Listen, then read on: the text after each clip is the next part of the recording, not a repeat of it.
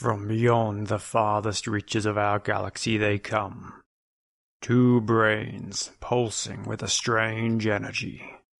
These space brains come to share their love of science fiction movies.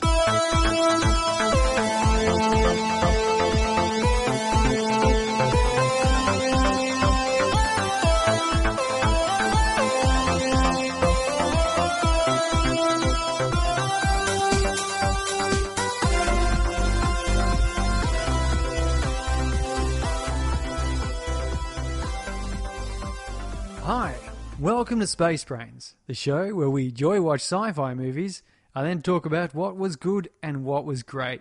I'm Surrey, and this is Mark. Hiya! Tonight we're talking about Infini. It's a 2015 Australian science fiction again, sorry, which I know I could tell because all the actors are from Home and Away and Neighbours. Brilliant. We always well, when you think about it, that's such good stomping ground for an actor, isn't it? Well, like such good practice. Being a, a soapy, there's so many characters involved, big Well, parts. So yeah, there's but you know of you're dealing with directors and writers and camera crew and all this kind of stuff, and uh, they pump out a lot of content really quickly.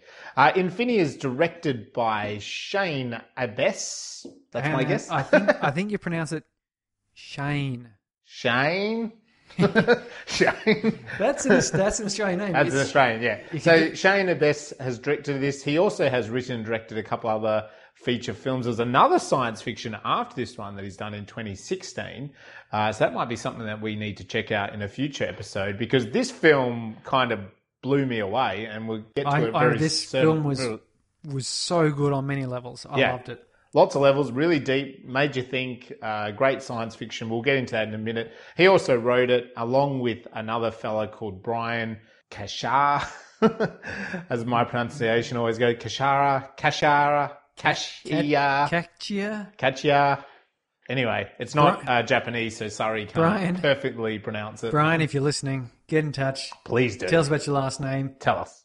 Have we pronounced Brian correctly? I hope we have. Brain, maybe brain, like Bri- space brain. Brian. Uh, anyway, Shane and Brian nutted out this story, and it's brilliant. It's a great script, and uh, Shane got behind the realms of directing it.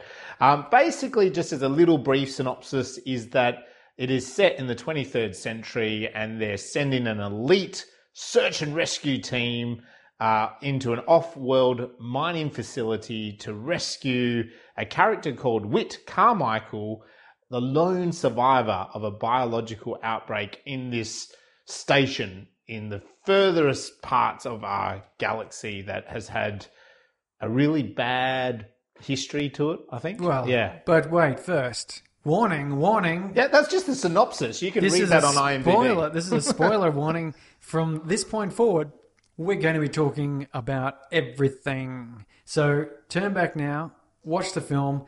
Even Definitely if you've seen it, it. watch it again. Yeah. it's worth it. Totally. I think tune back in and hear how we thought our brains in space about this.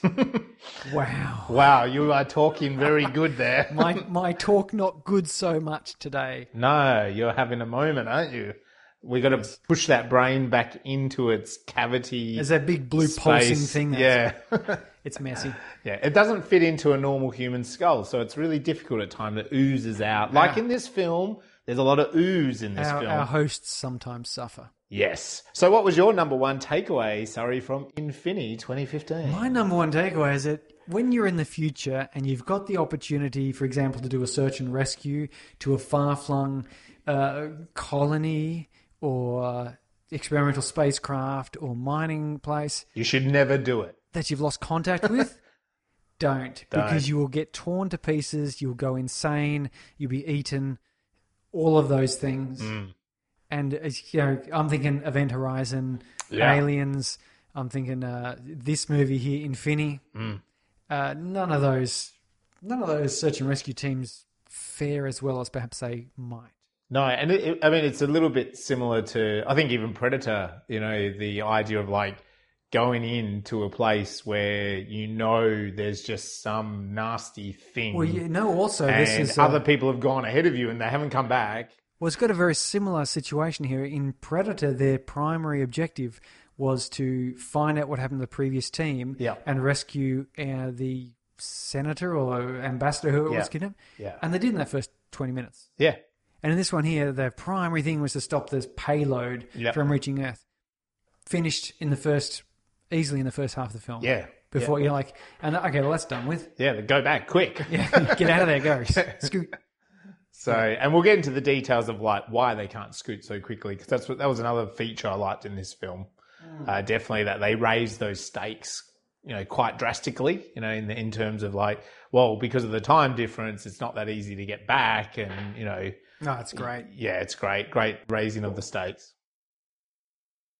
So, is this a hope, warning, or an experiment? I think it's definitely a warning because of what we basically said that if you're off in the furthest part of our galaxy and previous missions have gone there and they haven't come back, you should not go.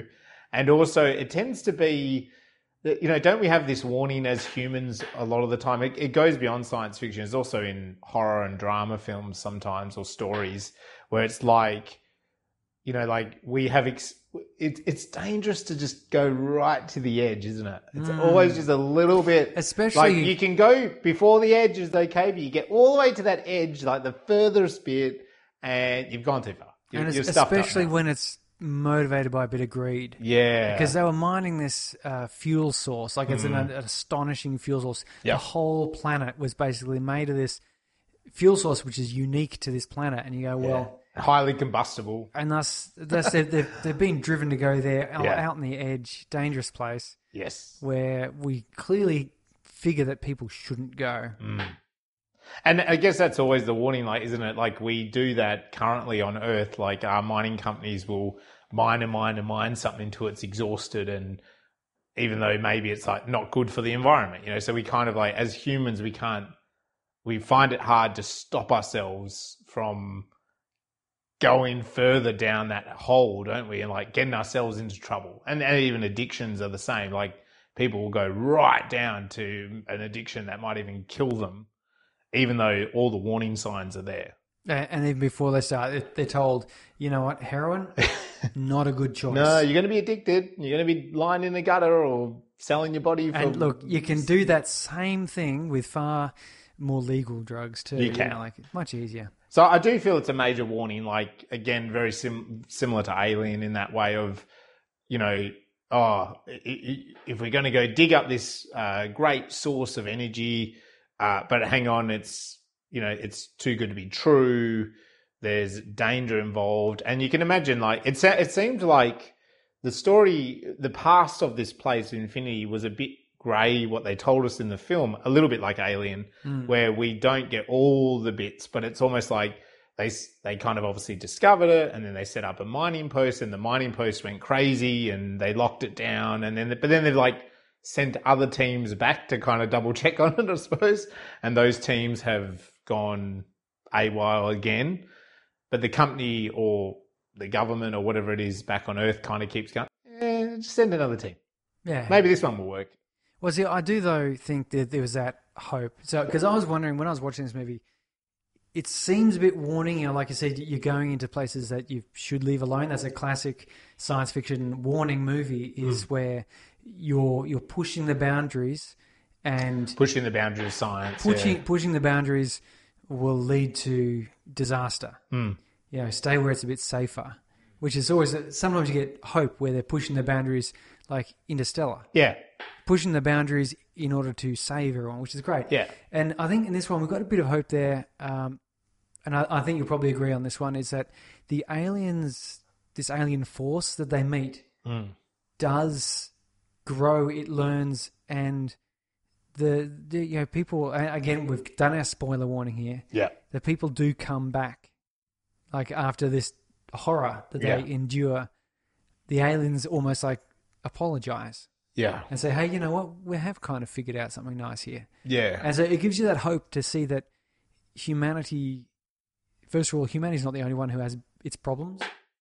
But if these primordial alien slime can develop a bit of humanity, dare I say, then Yeah. surely humans can. Yeah. And we'll, we'll, I'm going to talk more about some of that symbology and and Yeah, well, and I, I do think like there were, and I did write that here. Like I, I've written down, there's a s- small slice of hope because of how it does end. That the aliens, so for ninety five percent of the film, they're exploring the bad side of humans, the the top of the predator, the top of the food chain idea.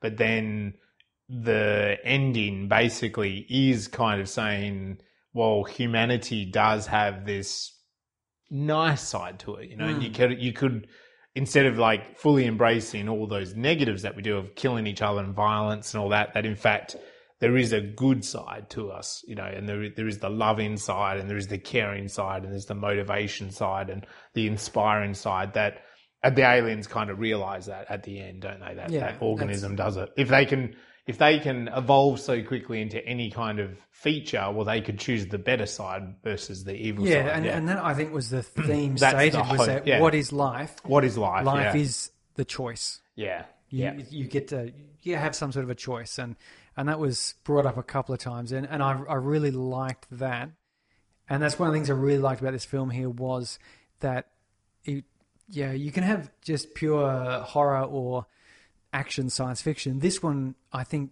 explored the bounds of a bit of action, a bit of horror, but it also went to a more classic pure science fiction mm. of let's let's explore a topic and a subject and get a bit philosophical but not too deep into it and we'll raise some questions. We'll kind of answer a little bit and we'll move on. It it really is that um, that science fiction that that I really like where yeah, where you've got the the shooty, fighty, and then you've got the suspenseful horror and and this unknown mystery, but then you've also got a, a deeper question about humanity uh, itself. Mm. yeah, and that's so many great science fiction combine those elements well. yes, Like, I mean, even uh, 2001 sort of had this tension and uh, conflict with Hal, which uh, I think before I watched that film, I thought that's what the f- film was about. yeah, But there's those deeper questions about our interactions and so forth. And this film, this film delivers on that. And Yeah, Matrix is another great one where Yeah, it's, yeah. you can look at it just as a, a, a shooty, bangy, whiz bang, yeah. pow cool pow, and it's and it's awesome and it's but yeah, it great. also explores this concept of free will and perception yeah. and what is reality and so forth. Uh, so yeah, fantastic movie for Yes, yeah, definitely that theme of questioning what is life. I think that, that this film does. What was your favorite scene? Sorry. Uh, my favorite scene was towards the end when uh, Carmichael and that other dude whose name escapes me. Huntington. Yeah, they're, they're sort of having that discussion. You know, he, he walks up and puts a gun to his head, and then Yeah, they- Huntington. Yeah. And, and there was like that really weird editing or it's chopping Yeah. and they're, they're one moment sitting next to each other. I liked repeating. that editing. It it really felt like I'm pretty sure I, at uni I've had those same evenings. No guns or violence, but the same sort of thing where you sort of say, "Yeah, we should get McDonald's." Yeah, no, I don't want McDonald's. Yeah, we should. No, Sorry, McDonald's. And then and then you, you that sort of stops it, and then you just have like a. a, a A moment of a total silence. what do you call it um, uh, disconnect Yeah. where you're suddenly up and you're talking about something entirely different and then suddenly you're somewhere else in the house sitting down we should get mcdonald's no you know like and and your memories of the evening it's that same sort of chopped like you're going from oh i'm really focused on this one thing and one person has a disagreement suddenly you know you, you're laughing it up and doing something else and then you're in investigating what's underneath the house brick you know like you found in the backyard and you know Sounds like you were on heroin there. Sorry. Well, yeah, I, I suspect you do more sleeping when you're on heroin. But, but yeah, I, I love the way that that got across that whole feeling of these two characters really struggling to be, you know, sober and sensible. But and then this is why it reminds me of some of my uni Yeah, days. It's I- like I you- you're with that. really trying to keep it together and and have a reasonable discussion.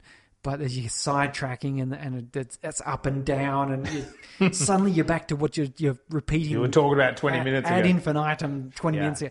But then that then is the same later on, where those two characters are having the fight yes. and it's the same thing where one of them is totally pounding the other one and chucking them about the place and the and then the roles suddenly swap and the other person's just a rag doll being beaten, and then like there's it's these hard little cuts between flash. I just the the whole feeling I got from those two that extended scene, if you like, Mm. was this it's really it really strongly portrayed this slip and being lost, disconnected from humanity and uh, swinging through all the exploration this alien goo was doing.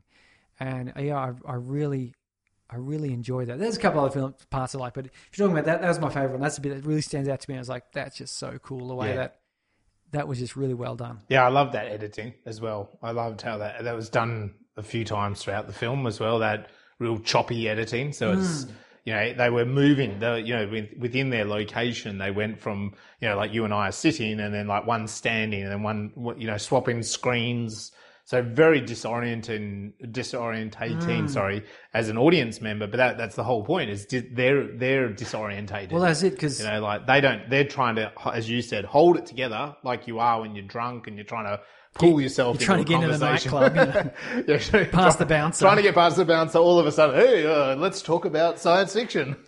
Never gets you in actually. But, uh, the, you know, like it's very, they're in, they're fighting this kind of thing that's overtaken their brain and, uh, the filmmaker obviously tried to give the audience Hmm. that effect of like what that would be like. And yeah, time is distorted and, and the, the it- world you're in is distorted. Everything really- changes and it even the really people you're with, you know.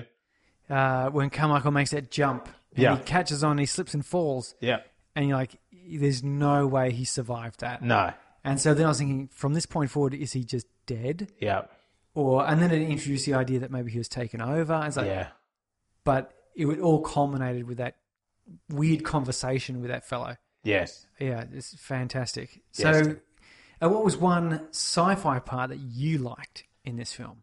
I like this idea of slipstreaming. So, uh, in the, this film has some opening text that explains slipstreaming as the way that they are transported across the galaxy uh, rapidly, and so changing organic form into data and then sending it somewhere, and obviously it like re uh, um, uh, what's the word? Re- comes back together. Rematerializes? Yes, that's the Yes. word. Uh, I don't know enough about Star Trek. I'm not sure if this is what Scotty was doing to everyone all the time because I'm not a huge Star Trek person. But this idea of like you know beam beam me up, Scotty.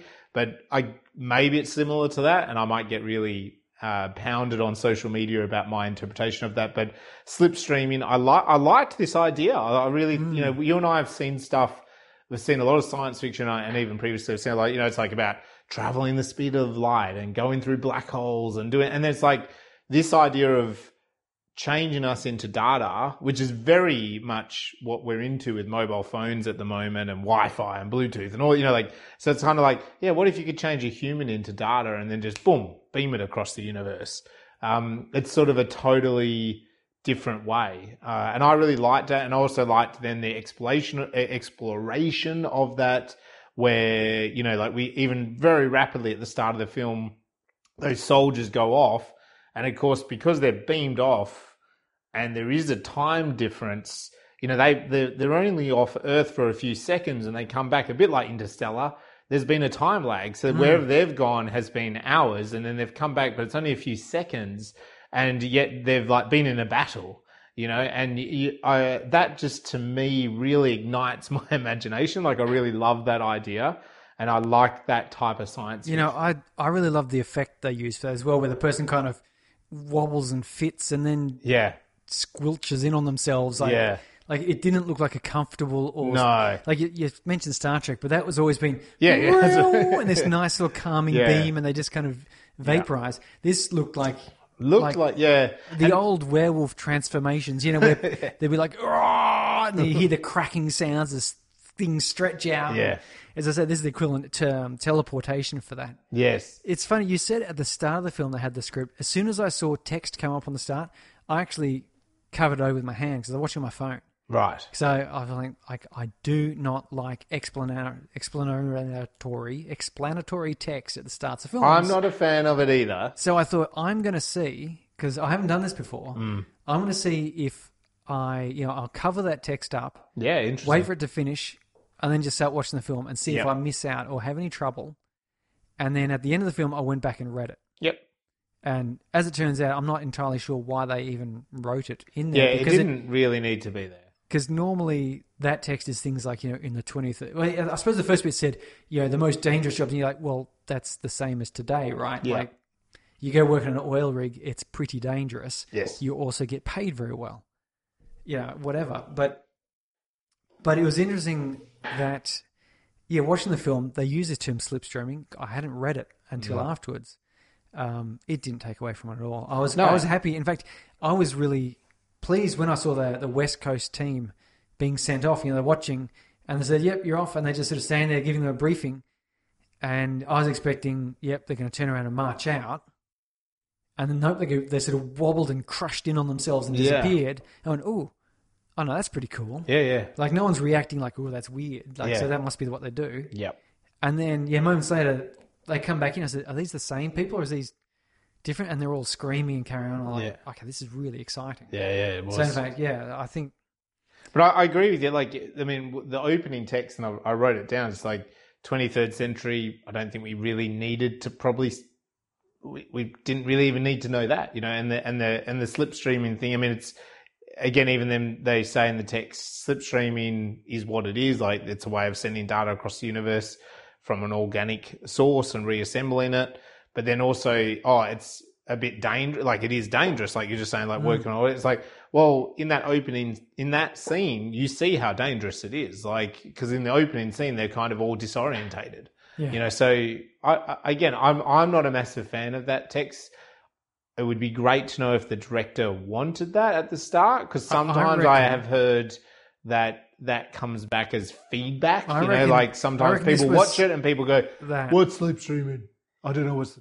yeah, like And then they go, "Well, just write it at the start, like write a definition." you I, know, I like- reckon it was feedback. There's like some audience members are going, like, what, what, what happened to them? They said, Yeah, yeah. Are they the same crushed?" people? Who are what- they? Why are they doing that? How did Why they are do that? reacting? You're like- yeah, how do they? How does that work? You know, so, And you see the director writing going, it's not a terribly important part of the film. No. Like, it's just a convenient mechanism for getting them to a far flung, flung Yeah. place yeah, and leaving them there for what seems to be a fairly long time hmm.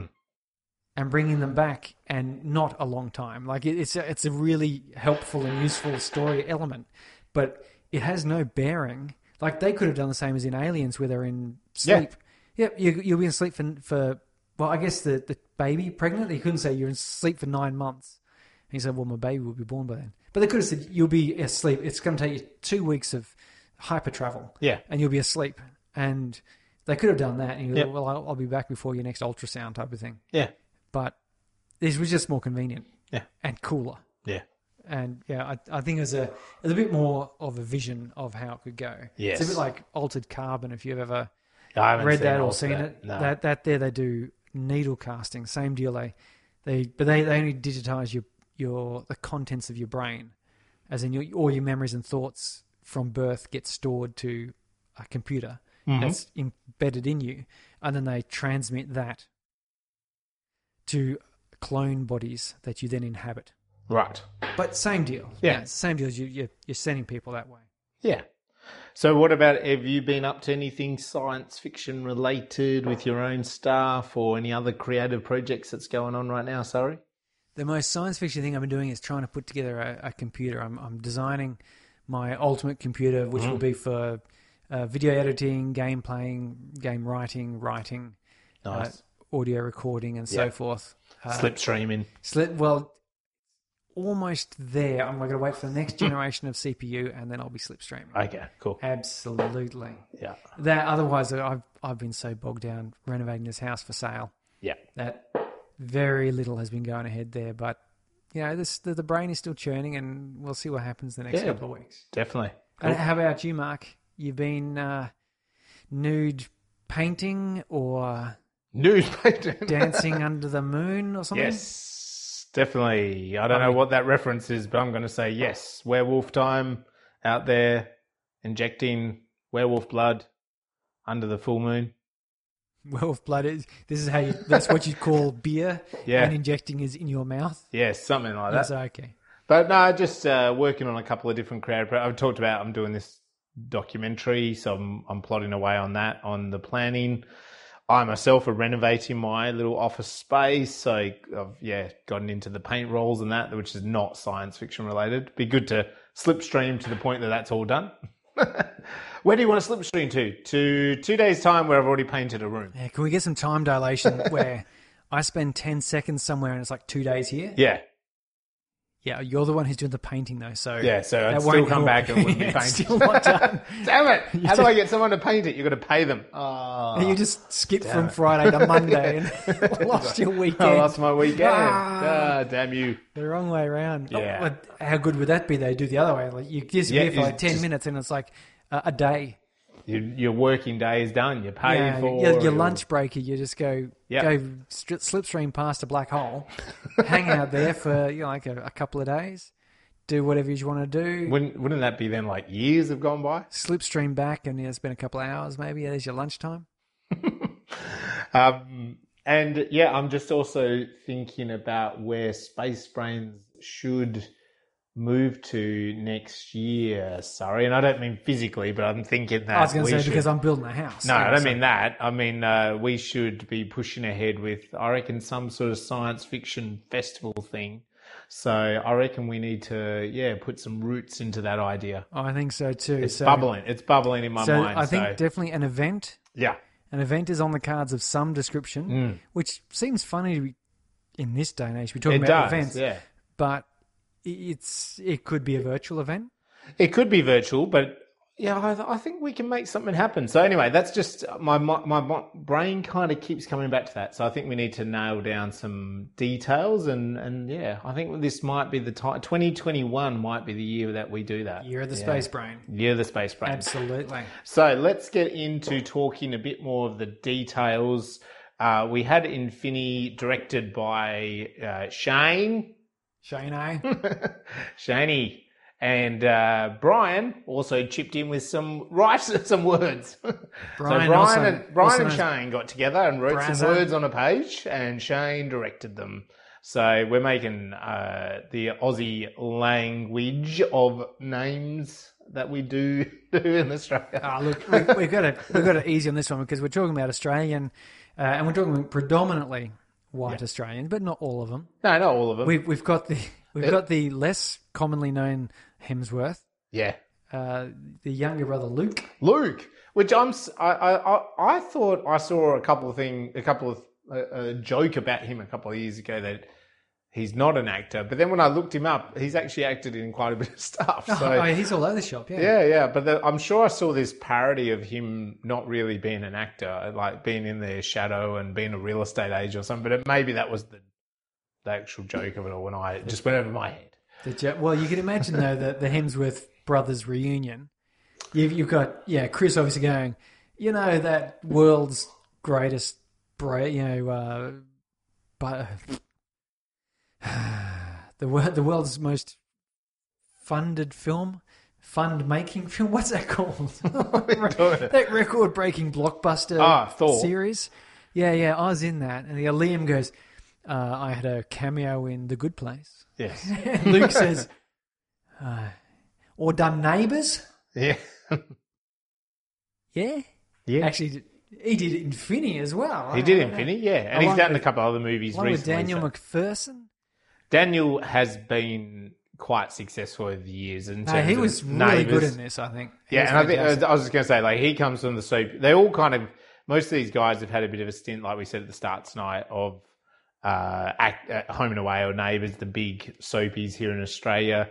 Um, Daniel had a big, long-standing uh, character in Neighbours for many years. I know he's also been the host on is it Dancing with the Stars or something like that. I think.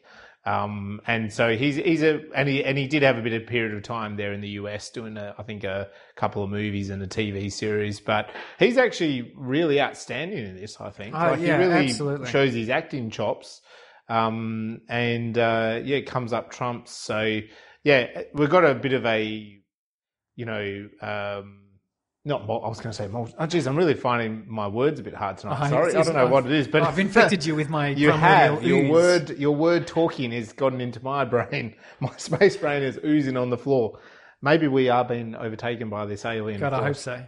we'll be smarter by the end of the episode if it overtakes us. But um, th- this is a little bit like Occupation, as in there's a good variety of characters and they've all kind of got their own journey going on. So it's not just, you know, the one character, so to speak. Um, so yeah, there's a bunch of great Aussie actors. Got uh, Grace Huang. She's uh, she's Claire? Taiwanese of Chinese descent. Yep, she plays Australian Claire, actress. the medic. Medic. Medic. yeah. I did like that. I did like what you were saying that disorientation. Like even when they when they're fighting, Huntington like turns around, medic. Yeah, and it's just Like- it's, it is just like a night out. You know, like where Not you out with the fellas. Suddenly, someone remembers a, a previous sort of in joke you had, joke that just happened three hours ago. carries on about yeah. Luke Hemsworth, Luke Ford, Yep. Chester uh, Huntington. Yeah. What a So name! Huntington, They've got good names in this actually. I don't know if there's some because you've got Carmichael, Greenwich, Kent, and Huntington. Ah, I didn't think of that, but they Yeah. are all. Uh... Anyway, Yeah. So, like we mentioned before, let's get stuck into a bit of what actually happens in Infinity. The opening image, we have that text that you blanked out. Well, I will let you know what it says. It said, by the end of the 23rd century, 95% of the world is on or below the poverty line. It's an interesting take, isn't it? As a result of this, I'm many not, I'm not sure take possible. dangerous jobs in interplanetary mining, military, or space explorations. I'm like, well, isn't this what we all do now anyway for me, Um, I, I take dangerous jobs programming. I tell you. this is just what we all do. We just all take jobs to to get the money. That's what I do. Hence why I'm doing Space Brains. We're getting paid at some point, aren't we? Uh, did I say that at some point? um, and also this idea of slipstreaming that they can turn. It's the way that we get off Earth and we go to these outer um, sources that they can turn organic matter into data and transmit it. And the other th- the other piece of information they gave us there, sorry, was an apex system which is fused to their central nervous system. That thing that's kind that of bolted really didn't there. uh, play much of a part in that. No, I don't think it did, did it? Um, and and on top of that, they do say that the slipstreaming is dangerous, and there's because there's a high fatality rate, um, and it's a bit controversial. So not everyone on Earth is kind of like, yeah, we should be doing this. So we come in and there's a group of like sweating, disorientated people, and there's all these voices and scientists that are kind of like up in their grill, Oh, questioning them, and I it's really that- intense. I found that disorienting because like the questioning was like, "Look at me, look at you, calm down, come in." Calm down. But look the- at me. Sorry. But the sorry, pictures of all sorry. the people were they they were just kind of sitting there. Yeah. I was like, "Are we hearing this voice, the sound from some future Mm. Point?" And we were seeing the images of an earlier point. Like I don't, but I have a feeling they're purposefully getting up in the like. By the time I got to the end and I saw that scene essentially repeated, Yeah, it is. I went, "Oh, okay." It. I think they're purposefully stressing them and really Yeah. pushing for response because they've got to identify as quickly as possible If they're if they're that, if they're you know properly conscious and, and Yeah.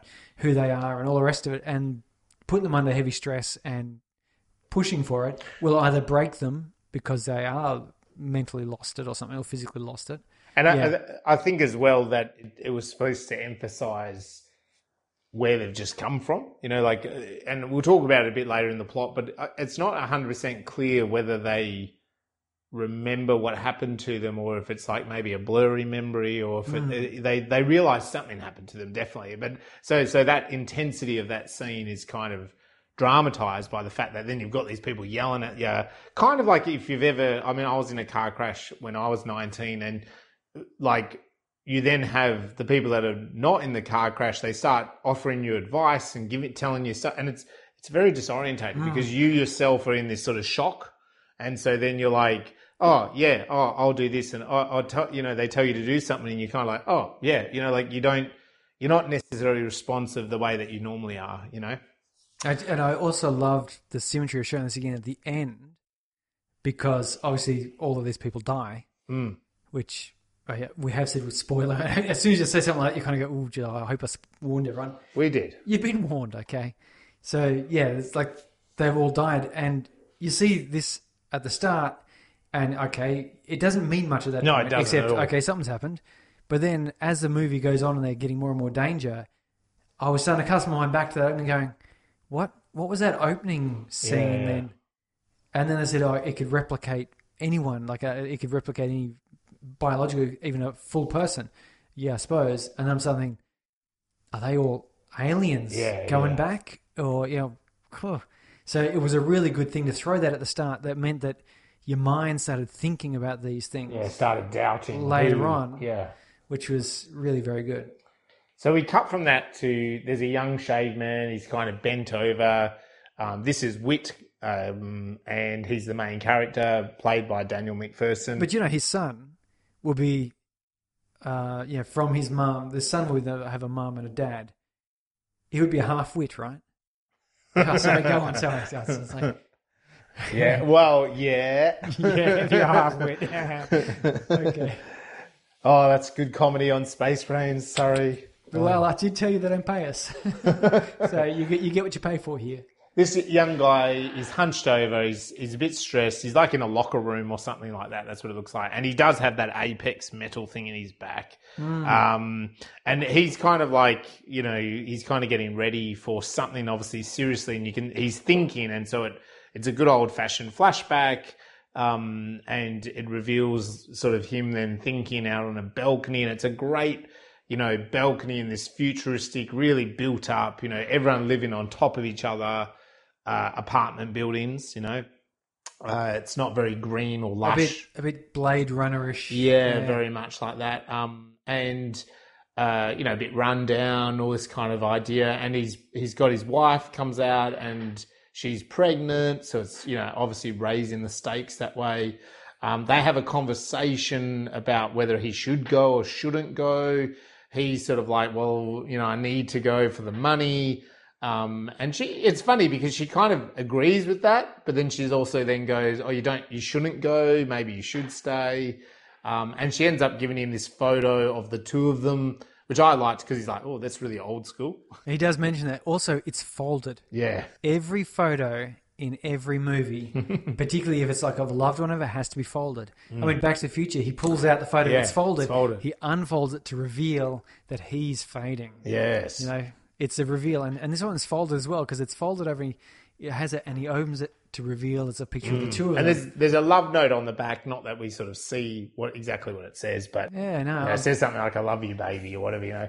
Um, and he promises that he'll be home, like he's going to bounce off and bounce back, as we sort of said at the start. There's a bit of a time glitch, um, and so he'll be home for dinner, whatever that means. Uh, anyway, it cuts back to him in that locker room, and he's in the West Coast Division. Stuff that East Coast guys, They- those lame asses. Um, Yeah, there's a bit of banter of them, and there's kind of like they're like a they look like a SWAT team. You know, they're all like armored up, uh, black suited. They've got like their names in a special skull patch on their biceps, and you kind of got five or six guys, are really bulky, big dudes. Um, and uh, you know they're giving each other a little bit of you know banter. The captain in particular gives Whit uh, in particular some sort of shit, gives him a bit of you know like Yeah, a clear- rub down. Clearly, they were either literally brothers, Yeah. or have come from a situation where they would consider each other brothers. 'Cause Yeah. he refers to him as as brother, and yeah, they, they're clearly very close, which was nice. Was was it just me? or Was that Captain He the janitor from Scrubs? Uh, that's just you. That wasn't. No. it's- Yeah, sure. No. Yeah, I don't think so. I think we can IMDb that, but I don't think. I, I I, don't I'll look it up later. look it up after. My vote is no.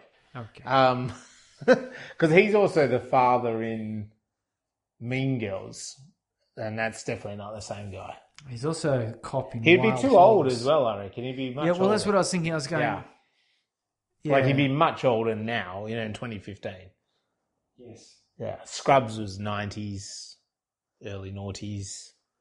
Yeah. Okay. uh, Look. Yeah. I'll, I'll bow down to it. The guy had a big beard on. I, I don't recognise people very well. Um, so yeah. Anyway, he the captain tells a couple of other guys to you know you're already ready, get out there, you know, go go go, and he brings over this guy Ponta, I think, and he says to him, you know, he kind of pulls him aside, and he's like, that last mission, there's a little bit of time missing, you know, and he's like, oh yeah, you know, it's no big deal. And he's like.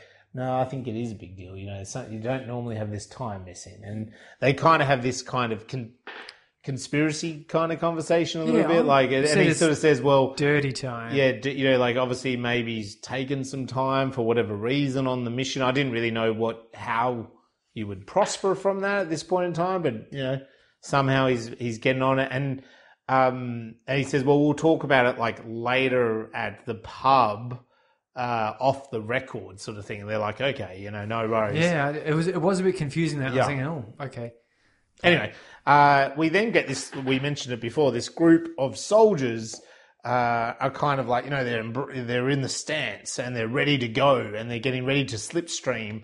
Um, and you know there's a boss guy and he kind of like the scientists and they're like ready and they mount up and they bam they're gone aren't they? They're all sort of like as you said before they kind of crumple up crumple up and then vanish and you, you get a great like you know big computer screen telling us you know it sort of like shows you a bit of a projection there's a time counting and there's only a few seconds goes by and then they're back and it's like uh, there's only half of them to begin only with half. and one guy's bloodied and vomiting blood and the, I think the woman's like disorientated and she's kind of like looking like she's like talking to someone um, and then another guy starts like still firing his gun you know like into the scientist kind of idea and they're, they're totally disorientated and then and then the dude like pulls the pin on the grenade, yeah and yeah, the screen goes blank. yeah and then it, and then it writes up that there's a quarantine breach And there was an explosion. Yeah, too. there It was, yeah, yeah. Oh, and oh, Jesus. yes And then there's quarantine, and the, the doors locked, so they're locked in. yeah so In the Whit and the room. captain and Ponta are kind of suddenly locked back in their the room they were in Yeah. Um, and the and then there's like fire. They're like the fires on on, and there's bullets, and there's people running past their door. Um, and then and then the the voices that is that told us there was a lockdown. They say the same voice says, "Oh, it's Delta lockdown or something." Del- and Delta quarantine. Del- Delta quarantine, and um, they kind of look at each other serious. And Whit says, "What does that mean?" And Captain's like. They're gonna kill us, like they're gonna annihilate Yeah, he- everyone in the center, it and was say, a fatal quarantine comes after Delta lockdown. uh, and he says, "So we have to jump, like we have to get out of here." And so Ponta sets Whit to jump, um, and then he's trying to do the captain, but there's like a security clearance problem, isn't there? on Yeah, his, he, on he his can't suit? break through. So, and I think this is what that whole um, you've got time missing. They've got a spare box they're not supposed to have, Yeah, and I, I have a feeling they must be doing. You, you can imagine some sort of back end back end deals. Maybe they're selling equipment, or you know, or maybe they're just using this teleporter Mm. to piss around. yeah. Because if if it's got Maybe time, there's a planet out there that's a lot of fun. Or if you've got you know. time dilation, a couple of minutes time difference could well mean hours somewhere Yeah. else. yeah. So Um, and anyway, then Pontus is like, says to Captain, I can't, you know, and they're like, they have a bit of a standoff, but then he's like, no, I can't do it. And then he just, he disappears. yeah, his little countdown timer and goes off. then um, Whit is the same. He comes and Captain kind of just looks distressed. He's obviously stuck. There's gas, and yeah, we, that's the last we see of him. And we go anyway. It's now the East Coast, Hello. and um, we have this head boss. He's sort of basically here. You know, there's another group of soldiers that they say search and rescue. There's one actual soldier, Rex. Um, but this head boss kind of like brings them all up to speed, and he, he brings up this hologram of Infinity. He says, "We've got a mission. We need to get in quick. We need to get out really quick."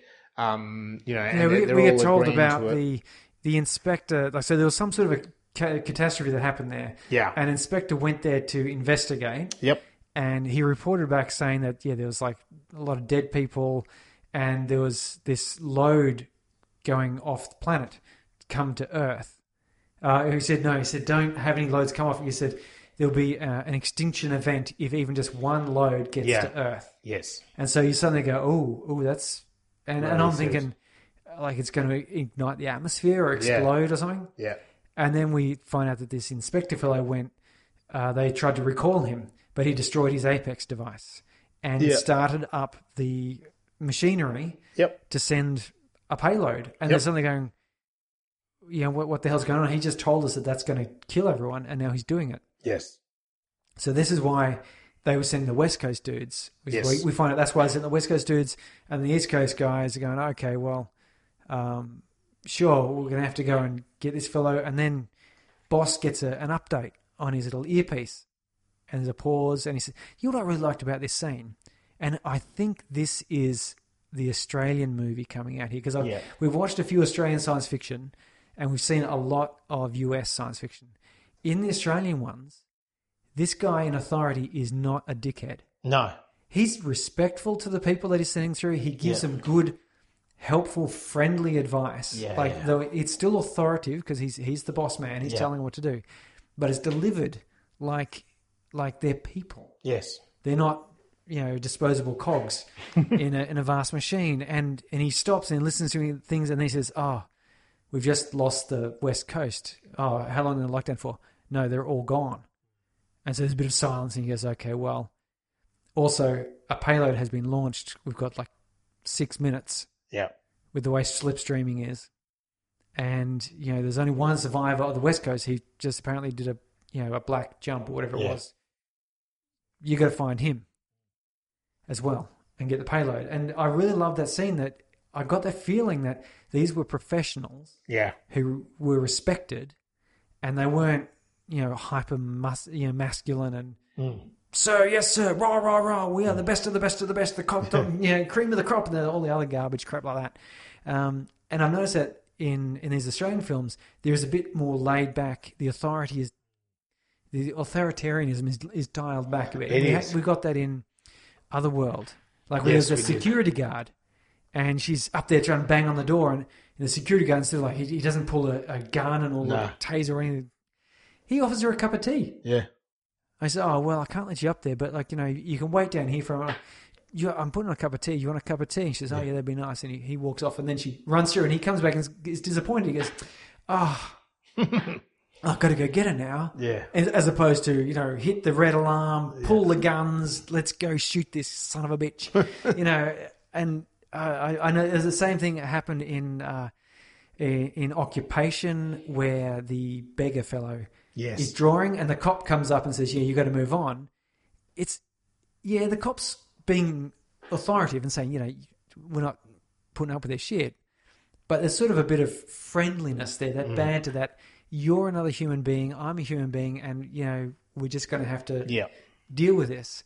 And I think that is that that I I'm positive now that I've seen it in so many of these films Yeah. Yeah. that that is a trait of the Australian film. Is it just this different attitude between people of, of rank and lower people of rank? You know, Yes. there's there's a different way of interacting, which I think so. which feels far more familiar. Like that's I often when I'm watching American films, like it's sort of going, "Geez, these guys are all bastards." Yeah. Yeah. If someone yelled at me like that, I would, I would just not do what they told me. Yeah. Yeah. Like I'd literally just walk away. Like you will do this and you'll do. that. Like, See ya. You can leave at any time. Okay, bye. Yeah. And the whole squad just walks off, and then the guys left to go. Oh, I've got no one to train. You're all losers, and I'm here by myself. As Yeah. opposed to, yeah, I, I think, yeah, it's it's just a different thing. As a, if an Australian's not happy with you, they just won't turn up. You, That's right. you just won't see them again. You I know? think I think I think that's the thing they know. The authorities, uh, you know, especially government, it's like, well, if we mistreat them, they won't come to work, they'll just they'll just stop showing up. and then we'll have no one. So There'll be- there'll- even though that we're in this like tough situation with poverty, we still need to be nice to each other. there won't be formal complaints or, or any of that sort of business. It'll just be you to turn up the next day and the, and the boss finds that there's no one there. Yeah, So if you could all just come in on the weekend, that'd be great. No one's there on the weekend. No. Not that. I'm not doing that. They don't turn up on Monday either. Oh, I got to. I'm feeling sick. Sorry, mate. Yeah. So anyway, that's that's just an interesting observation I've had now. yeah. But it's a good scene that one because it kind of sets up the stakes of the dangers, um, what's expected, where they're going, um, the fact that there is a time delay. Like they even do say Whit has been there, uh, you know, not that long, but it's already been a week on his Yeah. this, Uh, oh, this also stops them from taking really high tech technology. Yes. They said their sensors and other stuff is going to Yeah. be a bit screwy because of these black holes. Yes, yeah, because it's too far out. It's it's the Yeah. furthest in the in the universe, and also in terms of like contacting back to Earth. There's a time, you know, by the time you contact us, hours would have gone by. Yeah, your yeah. end, you know. You're um. It's the metaphorical cabin in the woods. yes, like there's no cell phone reception. You'd be lucky to get a radio broadcast yeah. there. You can't just call for help. You The, know, so the the forest ranger passes by, you know, once a week once a- maybe. yeah, yeah. Sort of thing. and and if there's a storm, the road washes out. Um, Yeah. like that's the usual setup, isn't it, Yes, for horror? is, yeah. And this is the same thing. You're going up there, it'll be time dilation will be huge. Black holes can't take really powerful technology. Communications sketchy. yeah. And if there's a storm, the road will wash out. Let's go. And you're just going to go to the a place where the last person we sent there went totally batshit crazy, yeah, the, the last last couple teams, which we can't explain why really, but yeah. Yeah. Um, so the team does slipstream. They arrive in this storage room. Uh, one of them is straight away onto like, oh, there's no airborne viruses, but there's coolant and it's really freezing cold. I liked how cold it was. There's a lot of that kind of, you know, fogging up of the Well, glasses and he, very and he quickly. pushes the the, the Ponter, dead body, I think yeah. it was, Yeah, it was Ponter, off, yeah. off the chair, and it's like it happens off screen, and, and Yeah. a lot of a lot of things happen off screen on this, which I really Yeah. appreciate. Yeah. But you do see a little bit of red crystals Smashing splash up, up, yeah. into the air, and so you know what that is without Yeah. having seen a, a body smash Yes. into pieces. Um, and the team does the good old horror thing, which is let's just all separate. Yeah, you go that way, we'll go this way. We'll go this way, you go that way, you guys go up through the vents, uh, you go down that scary dark tunnel. Uh, I'm going to go alone to the control center.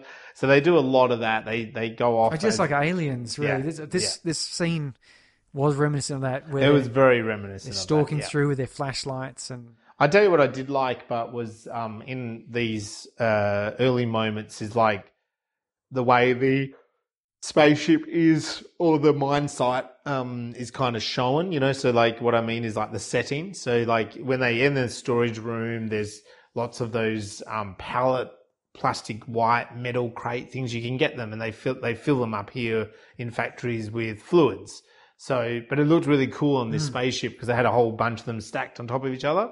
So you know it's something that's very uh, current you know in, a- and you go to any sort of factory that uses those fluids they have them and they're protected cra- like pallet crate size you know? Um, and also after that as well in one of the the other rooms they walked into, the camera was sort of like started upside down and it's all like black bubbles and uh, bucket, sorry, and uh, containers and tubes. But the camera started upside down and then came around Yeah. to our normal eye level. And so by the time it's done that, you felt a bit like confused with the wall that you were looking at. And that was very both alien because to me it felt like Oh, remember in alien we talked about how buckets and stuff. Yeah, Remember in Alien, we talked about how the alien is there, like it's Yeah. hidden, but there's all this like black tubing and black wires well, and stuff, and, and you in can't too. see it. Like this, yeah, looks like you icicles. seeing- yeah, icicles and but dripping, It's later on you realise that's actually Yeah. icicles. and um, uh, and also 2001 because 2001 kept doing that idea of like the Ah. camera being upside down and spinning. So I was, I was going to point out there's a scene there after he goes a bit shonky and talks with um, Feature's face. Yeah, like he he walks down that corridor, it's like the, a Yeah. white cylinder, and the camera rot starts upside Rotates down, upside down, and yeah. he even trails his hand or something, and it rotates. around. And I just looked at it and went, "That's 2001." It's right totally there." 2001, right? Yeah. So it's cool. It's good, good little homage to that. Um, and yeah, they, the team discovers lots of dead bodies, really, as they're like looking through all these rooms, very ominous that there's all these kind of, you kind of seeing them. And I, I liked this that they weren't, they weren't really that interested in the dead bodies, were they? You know, until they got to that one that was all slashed up. But like, they kind of, they're just like, well, just get moving. Well, I, I guess They, weren't there for the dead bodies, were They they? knew that the the whole the lo- airlock or whatever had been broken and the power was out and it was freezing. So uh, Everyone's I- dead. Yeah, they were all sort of dead. It was just that, that one when they came across Ponter and he's got like the jaggedy bits out of his back of his neck, and the guy goes to touch it, and you're like, going, "Don't touch it!" And fortunately, the guy says, "Touch nothing." And you're like, "Yes, thank God." You like you were told to not touch anything. Yeah. As, but and in that's in the trailer, of course Yes. where he reaches down to touch it, but it cuts away before he's told not to touch anything. Mm. So you get the idea, you get the feeling that He's going to touch it. yeah, Um, and uh, Huntington, I, I kind of at this point thought Huntington was a bit of a leader, but I don't think he was. But he he kind of sits down, he starts fixing like there's a big mess of wires um, in the control room. Uh, they also like as a group they're questioning what's like powering. the- You know, it's freezing cold, but like what is powering the station? um, because the ship inside is in darkness. You know, so they're not too the sure what's going on. The generators were sort of down. And, Yeah, yeah. So we're unsure, like, how is the rest of it powering away, but not the ship? Um, two of them that were off on their own path, um, they sort of hear some actual noises and they, they head towards that sound. Always a good thing to do. They also had this little, like, do, do, that was pretty cool. They had a little thing where they were like, it would echo, and make this weird echo noise. And they're like, well, if anyone's alive, they'll hear this. I was like, Yeah. that's got to be the dumbest thing ever. Like, if you're going into an alien environment, like, surely that's a dumb thing. It's like, hello, boom, boom, boom, boom. Well, We're over here. To boom, be boom, fair, boom, these guys are search and rescue. They are. So, They're not the- so they're they not the are looking for someone that's alive. And I guess if you think about like, someone in rubble, and I did think that, but I'm like, in the context of this movie, it seems a bit silly that they would be doing that. But Wait, it's not. like, we're do- over here. Come eat us. it does set up a bit of tension that you. It does. Of, you're thinking that you're going, shut up, stop making that noise. You know, like That's funny. Um, yeah, and they find Ponta, which you just mentioned, and he's just totally fro- frozen with that weird thing in the neck uh, and, and the back of his body. Um, and then two of them, Huntington, I think, and that they head off to the generators. Um, and then it cuts back to the two that had sort of listened to that sound, and they're kind of at a big, looks like an old bank vault in a way. Yeah, you know, yeah. it's got the old fashioned lock on the door.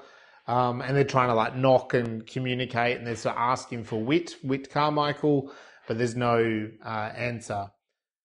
there's Rex who goes off to the mess hall. Rex goes to the mess hall, and yeah. he, and he starts showing his flash around. This is where I was getting feelings of uh, Event Horizon. yeah, this was and Event Horizon. there's like stuff hanging up, and at first you're not 100 percent sure what it is that is hanging up, but then one of them's clearly a human face that's Yes. been peeled, Yes. and there's yeah, there's blood and there's bits because he's using his torch, so you don't see much in there, Yeah. and that's when the, Very the Hannibal Lecter, isn't it? It's like this skin and stuff. Huntington sort of bangs away on electronics, and like this weird little pulley system starts turning with these green tubes, and power starts coming Yeah. back on, and the computers fire up. Yeah. and there's uh, the the boss man I think is is sitting there at the um, computer trying to get some sense out of it. And they say, "What are you doing?" I was just like, "Oh, do you speak Latin or Greek?" I think the guy says. Yeah. And and again, I was thinking um, Event Horizon, Yeah. where they're speaking Latin. Yeah. And he says, "No, why? That's a dead language." He says, "Exactly. That's what I'm looking at here." Yes. And I just remembered uh, my my job. We had this system that had been sitting there for a long time, written in Fortran. Not a modern version of Fortran either, like Fortran from the early '80s. Oh my goodness. And so we just we've replaced it because it's it's like Latin. It's just it's dead, and we're going. We don't know how to fix that if it breaks. Yeah. So but what, he gets a message on the computer. he suddenly gets a message. Yeah. Who are you?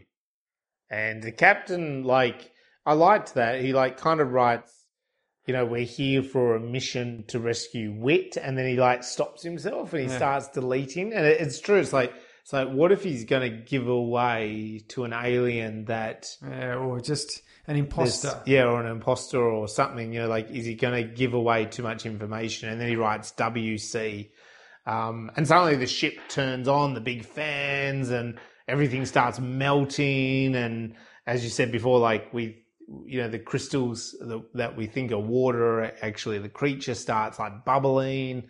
The blood in the face, those body Ah, parts yeah. start like coming alive. Um, Yeah, and they're like, oh, the ship is it's purging the atmosphere, you know, and so everything kind of gets stripped out for a minute. Um, and then where the two were looking at that big old bank vault asking for Carmichael, that then unlocks Oh, and it opens. wasn't that great? The way though that it started turning yeah, and the little flashing light Yeah. on it. That was that's Hitchcock right there. yes, isn't it is, Just- isn't it? It's like what's going to happen behind like this? everything has suddenly their whole environment has radically changed. yeah, What was all dark and spooky is suddenly now you know sort of bright Mm. and alive, but we don't know what forces causes, and the this vault is slowly turning and turning and turning, and, and of course the people back up, hold up guns, and they're all like, "What the." So it was, it was this other side? great building tension, tension, tension, and there's just a silhouette of a dude in there. And they're like, Carmichael, you know, like, show us your hands, whatever, you know, like, and it's just the shadow of him. Yeah, and, it, and it pauses long enough for you to have those questions of, uh, is this where shit starts going down, or is Yeah. this And then he, he does. He puts his hands up and, and Yeah. he comes out and says he's Carmichael.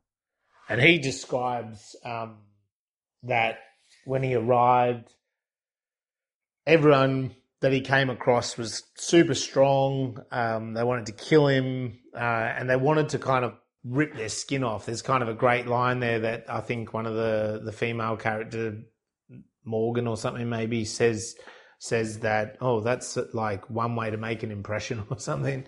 Like you know and so it's it's very um it's very forceful but but at the same time there's like this sort of tense standoff with the crew and him because they're not sure if they could they can trust him Yeah. you know because of the history of the place Well, Um, yeah, and then that question: also is, is he, the last one alive because he killed everyone? killed everyone yeah Because he did. He, he even said that he flushed the, He- yeah. the, the turned the heating off and, and let the cold in, and yeah and he killed everyone. He killed everyone, yeah. Um, uh, but also realizing that they kind of say, well, they're here for the payload and not necessarily him. Yeah. You know, like he's kind of an afterthought. Um, so he Well, realizes to be, that To be fair, the payload they've been told will kill everyone. on everyone Earth. on Earth, yeah, yeah. So yeah, Carmichael is a secondary to that. I'm afraid. Yeah. Um, which again, like the whole thing is like, yeah, he annihilated everyone to save himself. They've come here to stop the payload to save everyone on Earth. It's that debate, isn't it? Like, and, and not necessarily totally save him. So again, the whole film is questioning like what life, what is life worth, and which lives do you save versus which lives do maybe you let go. That uh, that fellow. And what is was life? he? Um, uh, it was at Huntington. You Yeah. reckon? He has that conversation with him and says, "So how did you survive? You know, I get it. I, you're scared. You know, you want to save your life, and it doesn't matter about anyone else. Like it it sort of sounds like he, he is trying to empathize, but then he's pointing out, are you actually just a selfish little prat who Yeah. Panicked and killed a whole bunch of people? And yeah, Carmichael's just like, yeah, no, mate. Uh, you want that payload turned off? Well, I'm going to need some help. Yes. And so that's what he sets out to do. He says, "I'll, you know, like I'll do it. Take me back to Earth, but you know that's the trade-off." And of course, Captain says, "Sure," um, but he starts doing his binary code, uh, which again's nice because he's like, "Well, it's just simple maths. I've been here. I've been here long enough. I've learnt it." ASCII and binary, and you go like, I'm, I'm there going, what the hell are you talking about? That's garbage. Um, But- but, but but also he does put that nod in there, like I've been here a week or so. Like it's yeah, that Yeah, I've had clearly time. well. to there, play there with was it. there was a comment about who Carmichael was. Yeah. they said, yeah, he's he's very skilled and gifted and so forth, but he's you know he's taken all of these courses and done well. It looks like he's trying to be where you are now. Yeah, Like he's, he's trying to work his way up to be some sort of an elite. And because all of these search and rescue guys are really capable. yeah, Like, you know, they're, they're merely doing engineering, they're, yeah. they're scanning stuff, they're, they're Yeah. whatever. It's just a shame that they get, you know, taken over by aliens. Yeah. Um, but yeah, he's he starts stopping the payload, but he realizes that he has to sort of do like a manual override, trick trick the system, so that then he can override the sort of safety systems, so he can stop the payload. Um, he also lets them know, look out the window, and reveals this massive wind farm of towers, and that's what's powering the station. Um, he, That was another aliens thing. Because Yeah. in, in Aliens, uh, there's a moment there where Hudson, they sort of say, oh, what's the problem? And he goes, oh, just a moment, take a look outside. And he opens up the blast things and they say, Yeah. what are we looking at? And they're looking at the, the fusion generator and there's like a plume of out the exhaust vent. And that's where they go, oh, oh shit, we've got a time clock. But this one Yeah. here was, uh, oh, okay, we can't shut the power off. Yes, yeah, Like- yeah, The, um, you know, the payload will have power unless we can do the manual override. So Yes. that's, it, it was a bit of an aliens th- callback, I think. Yeah. I'd, I'd love to have a little chat with old uh, Shano about, Shane. about whether that was intentionally an alien thing Yeah, or whether I'm just reading into that because I love aliens. so. Yeah. Um, yeah, and so Whit runs uh, the furnace to a critical level. He tells a couple of the others, including uh, Menzies, to go down and do the manual override, or they volunteered to go down, whatever. Um, and that's where he has a chat with Menzies, and sort of he says he has a daughter. Um, she's six years old, and I've got a daughter. I'm a single mum with a daughter. yeah. and he, he kind of you know it gives it it gives it uh, a, a reason to live, doesn't it? It which is because we didn't have enough stakes, and and I think fair enough. The whole the payload will end the Earth yeah is is a bit abstract. yes So we've also got Carmichael. He's got a pregnant wife yeah so it's very who obvious. clearly wants him around. Okay, that's fine. You're kind Yeah. of going there. but then but all these other people, now like, we what need does to it matter? yeah we need to Yeah. care about the other people. And so I really like that when they said yeah Menzies. He's like I've got a daughter. She's six. Got- I'm due to at her science fair this afternoon. yeah Uh, and I, yeah, I say what I, I love her to the Milky Way and back, not the short way, the long way, Mm. Uh, which makes sense when you're talking about slipstreaming. yes And Yeah.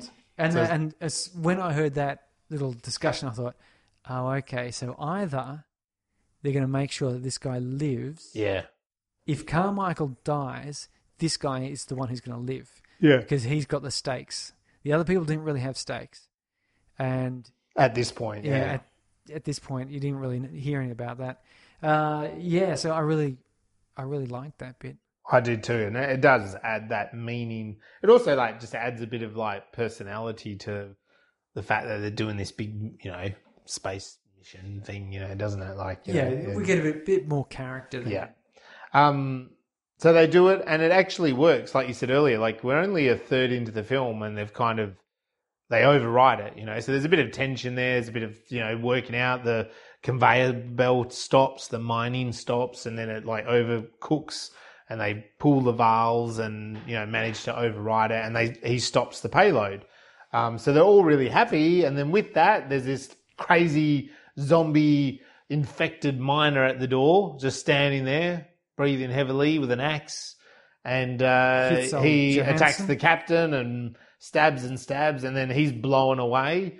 Um, and then there's another guy that like runs in attacking, and uh, you know I think after a little bit of a wrestle, one of them uh, you know fires their laser gun, and blood just splatters everywhere on everyone. on everyone, And and, I they all like very rapidly. It was it was surprising how rapidly they then were infected. also. Carmichael had just had previously said it was, it was something they were touching some sort of liquid or something yeah, yeah, in their, their their system or their, their. So you knew as soon as that blood went everywhere, yeah, you knew that there was either either this was going to be a bit of a, a mental game like the thing. I was sort Yeah. of thinking, is this going to be like the thing where it's like, has someone been infected, but Yeah. we don't know who, and they're going to off people? yeah. No, they all started going ballistic. ballistic. And there's really cool. I really liked this. Is that Whit kind of like he's got blood on him, and of course he's been there longer. He's seen more. He's kind of a bit more in instant shock, and he looks at his arms, and you just see the blood soaking into his mm. arms. And I really liked that. I have not seen that really in zombie films or you know like an alien infested film or a bacteria organism sort of film like normally it's a bit more traditional of them biting or you know some sort of attack whereas this was like the blood soaked into the skin and i was like oh that's cool you know so and he takes off he runs He, um, he warns Menzies and says, and he "Stay warns away." me, yeah, you know. yeah, which was a, a save the cat kind of moment, isn't it? It's like, oh no, you stay away. Um, and he jumps, as you mentioned before. He like runs down this like corridor, and he jumps across, grabs hold, and you think being the hero, he's going to hold on, but no, he slips and Slips, falls. catches himself, and then falls. Yeah, And at first, you're thinking, "Oh, he's going to fall into something soft." yeah, But he he hits a post on the Yeah, way on down the and way flips down over, well. and you Yeah. go. And I thought to myself, well, he's "Ah, got to this be is dead. why they set up Menzies, surely, Yeah, because he's got to be dead. There's no possible way." yeah, And sure enough, uh, we do get a weird, again, one of these weird cuts and flashes and like memories and yeah, this this flashing cutting. You know, obviously you've all seen the film. You know what I'm talking Yeah.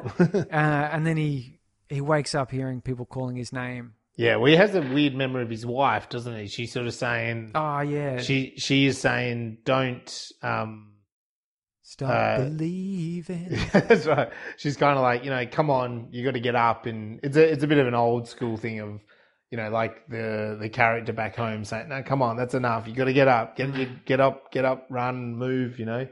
Um, and he's then again this like he's in he goes into this vent and he's there's smoke and spraying stuff and weird lights and he's a bit disorientated from the fall and he's vomited a bit as well and he's not quite right. And then all of a sudden, there's a voice telling him that he can smell him and he can see him and he can hear his breathing.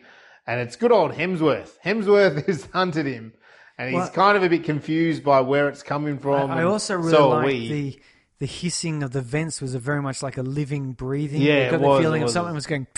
yeah, Yeah, it, it, and and I think there was a bit of a heartbeat going on in the background there in the Yeah. soundtrack. So um, but he, the- got the feeling Hemsworth he taunts him. You know, like there's a real somewhere. taunting moment from good old Hemsworth. yeah, And he's kind of, oh, and and there's a great uh, cut there as well, Surrey, where he's kind of like he looks and there's the smoke and the hissing, yeah, and I think he he's sort of saying like, you know, I can hear you, I can see you, or whatever. And it's like hissing, and we see that perspective, and of course Hemsworth comes through the smoke, yeah, but then we we cut to behind or over Hemsworth's shoulder, and of course, Whit is not there anymore. You know what I mean? So it's like a great moment of tension because we've just cut from one character's perspective to the other, thinking that he would still just be standing right in front of him, but in fact, he has vanished himself. So it was a cool little sort of building up on the suspense. Um, uh, yeah, and then uh, he kind of like barrels into a corner, and Hemsworth is coming up on the the corner, and he's you know he's laughing, and he's in this maniac stage, and all that sort of stuff. And then uh, just when he's kind of like about to get good old Whit, um, I think it's oh, I was going to say Morgan, but I'm not sure now. But the the other soldier just attacks and just Yeah. lays into Hemsworth brutally heavy gut punches. I heavy punches and he falls over and it's like in the head and he he just wipes him out. And you know. yeah, and that guy just sort of wanders off in a Yeah, daze. he wanders off and um, Whit grabs Hemsworth's gun and then heads to the medicine or the, The labs. Labs, yeah. I, I I get the feeling I'm not sure if he was specifically looking for the labs, but he saw, and it was Yeah. like biocontaminants, you know, the, Yeah. the biohazard warning Yep. signs, which I think these days we, we've kind of come to associate with. You know, we've seen enough zombie films, and enough you know outbreak and contagion Yeah. films to know that that means bad stuff here. Yes. And he goes. It looks there. like a science lab. Yeah, I mean, he goes in there, and there's this Test kind of tubes and it's not as destroyed as everywhere else, but there's Yeah. like these containers with, uh, you know, bits of organ of some Yeah. sort. The sort of thing you'd see. In fact, if you watch Cabin in the Woods, which I recommend you do, it's Yeah. it's almost a science fiction. it is. It's uh, There's another Hemsworth in that film, actually. yes. and there's a yeah, you go in there, and, he, and he's got the the lab laid out. There's there's weird organ stuff, Yeah. and he's he first of all starts looking through the the chemicals and pills and. I don't know what he's specifically looking for, but I guess he's just kind of Looking for anything. trying to find maybe antibiotics or Yeah. some sort of is there something that's been set up to treat this? He, Yeah. I love the way he puts his hand in that jar of Yeah. goop and he goes ah and he like shakes his hand up and go yeah it's just you're in a lab you know just gonna shove your hand in a goop come on and then he finds the notes he searches around but he finds the, the, the clipboard which Yeah. talks about you know it, it's this um, primordial ooze which is uh, some sort of organic you know um, proto-organism Mm. which fosters you know rapid evolutionary traits and so forth and and the entire planet they're on is just this one big blob of it Yep. and he goes oh okay cool and then it goes on to say that it you know, exhibits predatory behavior. Yeah. when it takes over someone it's like it's looking for a host to learn or grow into or evolve Yeah. with. And the infections from you know total consumption is between three seconds and two hours depending on emotional stability. And and yeah it's quite interesting. And then it's like that perfect organism perfect organism. And i always wonder what the hell does that mean? You know like but uh, i guess it's it's a nice sort of thing in that um it's it makes it sound as if uh, it doesn't have any chemical weaknesses it doesn't have any biological weaknesses Yep. although I, I would challenge, and I'm going to ask any biologists or xenobiologists out there if they could tell me what a perfect organism was. Do we have such a thing on Earth? Am. Well, am a- I a perfect organism? No, no, Oh, humans Jesus are totally Christ. fallible, aren't they? Gee, what a shame. But anyway, yeah. So he he he reads this, and, and the notes become Ranty cray cray, you know, yeah, like the sort of you know something from the notepad of seven. It's, it's not Which great. which is also great um, raising of the stakes because you kind of like you know those notes did start off very formal and like you know there was experiments and that and you kind of it's obviously pure exposition for us as an audience, but it's also like once it gets to that cray cray notes, it's kind of like, well, this scientist went crazy. You well, know, it's like, cool that it yeah. also explains why the payload would have wiped out Earth. Yeah. Not because it would have ignited the atmosphere or you know explosion.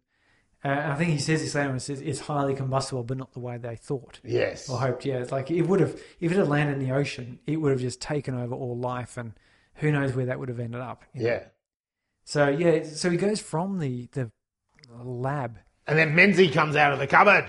Yeah, because Attacks him. because he hasn't found his drugs, or whatever. Menzies comes out and they have a struggle, and he remind and holds a gun to his head and says, "You know, hey, what's going on? Show me your features."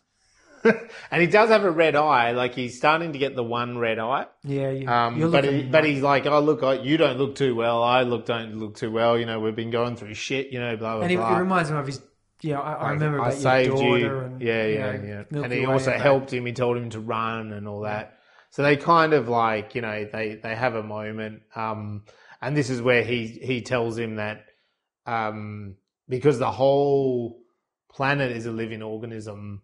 Like if they had enough time, they could also become a whole human. Like they Yeah, could which become. is which was great because that was immediately because I was still wondering how the hell did he survive that fall, yeah, and then yeah, you're going, oh, has he become a whole alien? That's when I was thinking back to the opening scene where Captain Johansson and Philippa, Lieutenant Philippa, or whatever was, everyone was around, everyone's yelling. who's actually dead or Yeah. crazy, and they're clearly not in the start. they're clearly not in the start. No. And so then I was thinking, oh, oh, okay. So now we do have a bit of a thing, the thing movie sort of situation here, where is, is oh Carmichael actually an alien? Mm. So they're having that moment, and then this is where Rex, the soldier, bursts in, and this is a this it has to be a bit of a apocalypse now homage, you know, like he bursts in as a crazy motherfucker soldier, doesn't he? He's really? got like I- the he's got the thinking- strikes down the face of the blood. I was or- thinking of Rutger Hauer in Blade Runner. yeah, well with the- maybe the- the- you know, the claw hand Yeah. and like the holding the gun and the claw hand and like what is life? You know, Yeah. that same question well, it's a similar thing, isn't or same it? Yeah. Mm. line of questioning that that I can't remember the the character's name, but Rutger Hauer's character in Yeah. Blade Runner kind of had that same thing with a messed up arm and a gun and you know what what is life? Are we really alive? That sort of thing. Yeah, And- yeah. And and maybe that's the reference. I don't know, but it's like it was, it was a soldier that's gone crazy, basically. yeah. And he was he was very convincing. I Yeah. I loved his performance in yeah, that. I did too. because he would he would hold the gun to Menzies' head and saying bits and pieces, and they're reminding him, "No, we're your friends, we're your teammates." And there's that uh, Carmichael is, is repeating, "You know, you can make a choice. Yeah. this your choice is yours. You do get to make a choice." Which uh, I really liked. That was an effective sort of smart way of talking to him. Mm. And then he'd turn away and kind of ah, go a bit weird and have a bit of a cackle and point the gun back and Yeah. yeah, what is life? Yeah, Carmichael. You know, he he said a few other crazy things, but he ends up saying, yeah, Carmichael, what is life? And uh, Carmichael says, like, you don't have to do this. You don't have to do this. What is life? And he finally answers, life. Life is the choice. And he shoves the gun in his head. And my bloody internet connection froze for a moment with just a picture of his gun in the head. And then it came good and blew out the top of his head. Falls over. He does. Uh, it was a great scene, but that one. I- Men, Menzies got covered in blood, of course. yeah, Menzies gets covered in blood, automatically starts getting infected, and Whit's he's- like, "Well, we can't save each other, we can't help each other," and Menzies like abusing him and and changing, and, then then, they just have a good old and- fashioned shootout, don't they? They just Yeah. pull their guns on each other, and uh, Menzies dies. Um, and then this is where Whit has one of those great moments with the editing, where he's kind of on one side of the screen and then the other, you know, and instantly. Yeah. So it's uh, two two flashes, and he's trying to like shake himself sober, Yeah. kind of thing. Twitches Um, his head. Twitches his head, and yeah, he's not he's not quite there. You know, he, he really has a moment in the sun. Um, anyway, he reaches Huntington, who's kind of you know He's recording uh, something. He's using the voice yeah, bit, uh, leaving him, and he turns around and tells him, "You know, I'm bloody sending him. I'm talking to my children." yeah, And he's sort of thinking, well, "I don't think you are." And he finishes off this message about how he loves and worship it. And Carmichael says, "You know, what are you doing?" Oh, it's a voice transmission. but that's going to take. Yeah, I know it's going to take centuries to get there, but I had to do it. And I, I accept. I thought that was a really human moment there. Yeah. That he, he, he just had to. You know, it's his message in a bottle. He says, Yeah. and he had to throw the bottle. Yeah. And fair enough. I think I think there's a beautiful little Yeah. moment that he, you know, centuries later, someone will come across that transmission, Yeah. send it to Earth, so it will eventually get there. And I guess you know, you know, you've just made me think, and it's even the same previously with the soldier, and even then Menzies like asking for help. Um, that and and Whit as well. That all of them they're overtaken by the alien, but then they've still got these human parts to them. Mm. It's not like they're you know like in some of the like zombie films that like then you're just a complete zombie. Whereas here they're kind of like yeah, even when they're psychopathic, like the Rex, the soldier, when they're gonna he's gonna wants to blow Menzies' head off, he then but he's questioning life, isn't he? He's questioning what is life. He's getting like more deep and philosophical. yeah, like it, so he's not. It's not like it's just the. It's not just like the alien has overtaken everything, and then you're no longer you. You know, like there's some part of you still holding on for a little bit. Yeah. Yeah, which is actually really interesting. I think.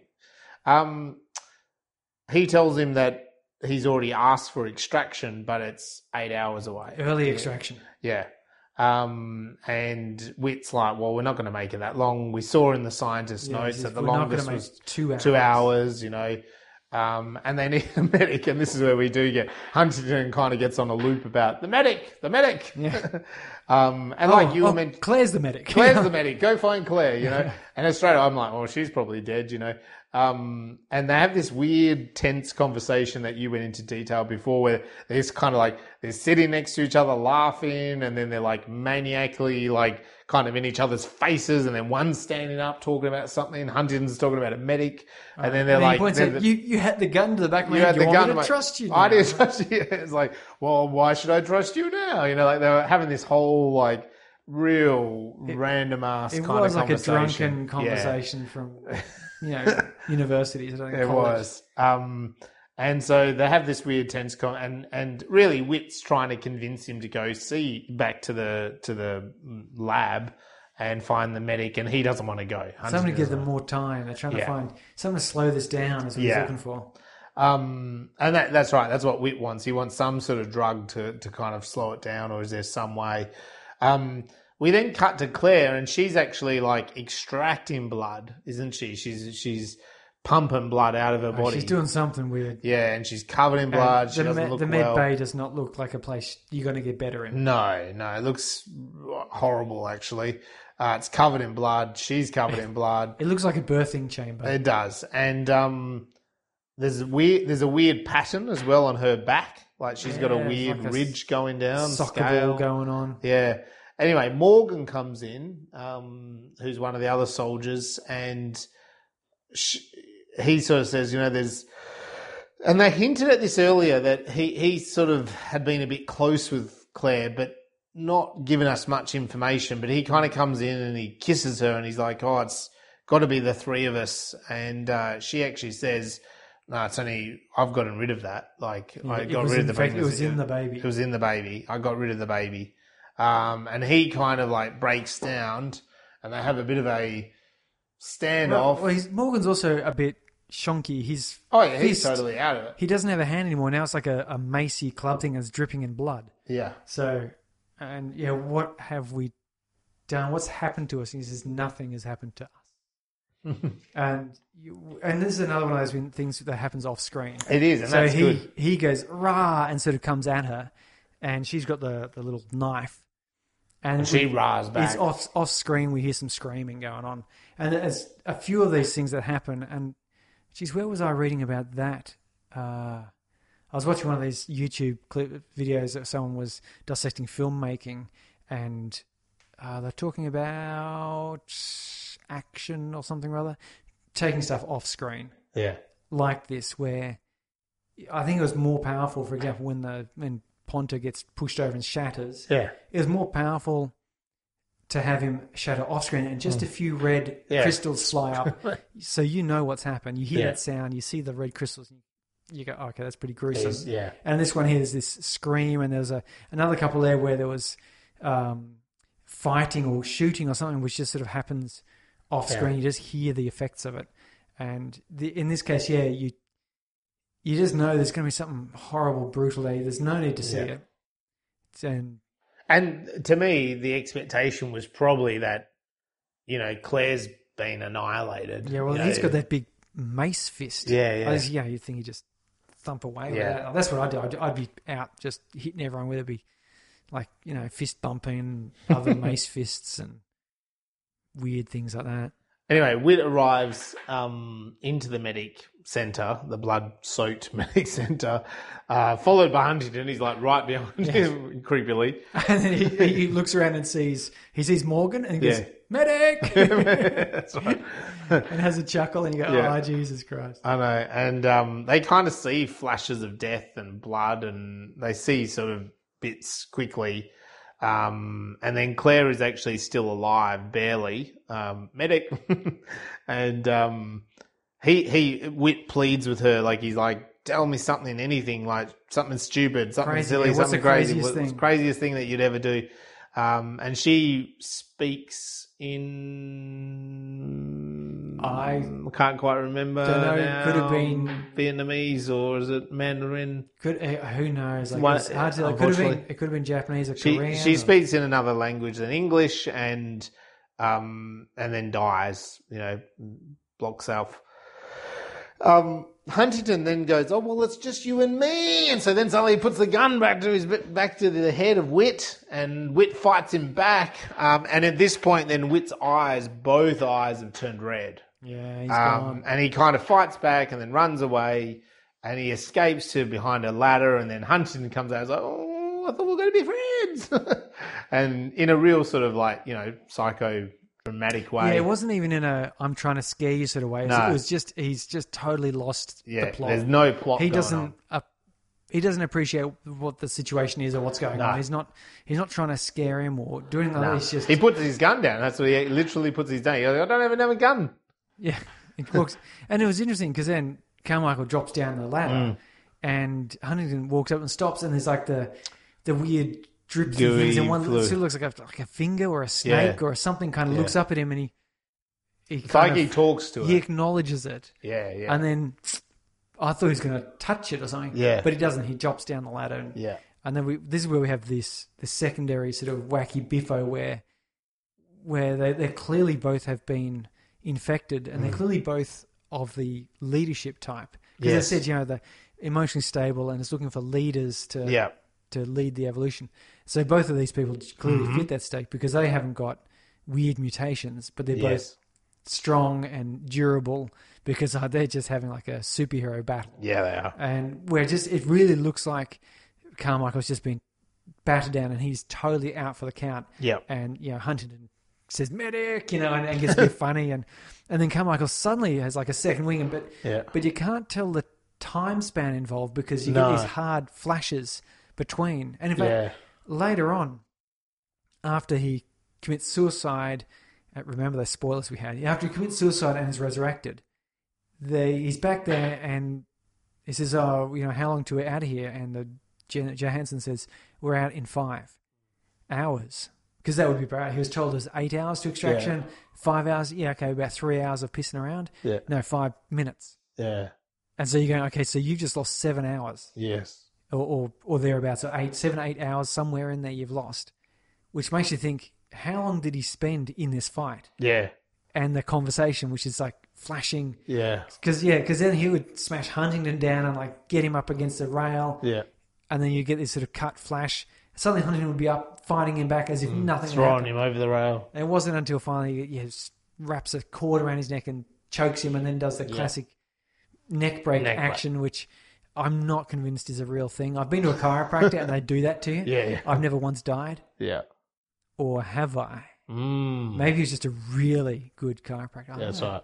Who knows? But yeah, so it, he, fight, he fights Huntington. Finally, does overcome him and strangle him to death, which is um, Pretty unpleasant. gruesome death. Pretty gruesome. Yeah. Kills him, leaves him in the water. He floats about for a bit, and then he, he crawls out. Uh, you know, and, And he's got the photo of the wife. photo of the wife that sort of sustains him a bit, and it Yeah. clearly gives him his. Uh, this is your, your your B story, giving inspiration for the ending. Yeah. And then he he sets up a recording on a loop, Yeah.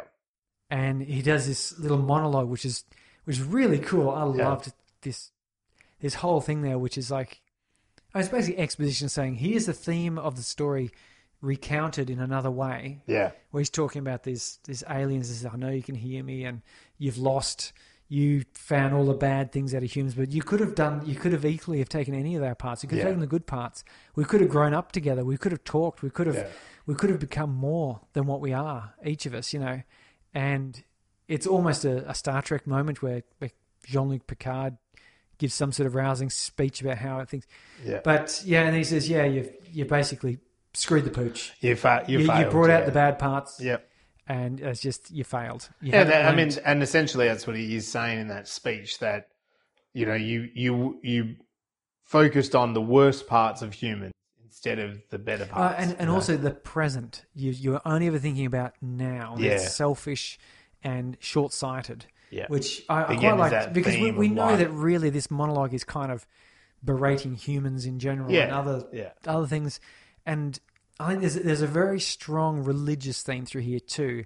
Never is uh, no, there's no characters with God beliefs. No one brings up, you know, unlike Event Horizon where there's there's it Well, actually does yeah, obviously goes religious. Yeah, there's even cathedral shaped doorways and stuff, yeah. and and crosses and crucifixes. No, none of that. But nonetheless, this this whole journey is kind of a uh, religious journey of of trials and tribulations. You know, there's uh, you know the the worst, worst parts, the temptations, the the Yeah. harrowings, uh, whatever. And then, of course, at the very end, we get a, a sacrifice, Yeah. saying, uh, you know, hey, you Romans, you've you've you've missed the point, Yep. uh, as it were.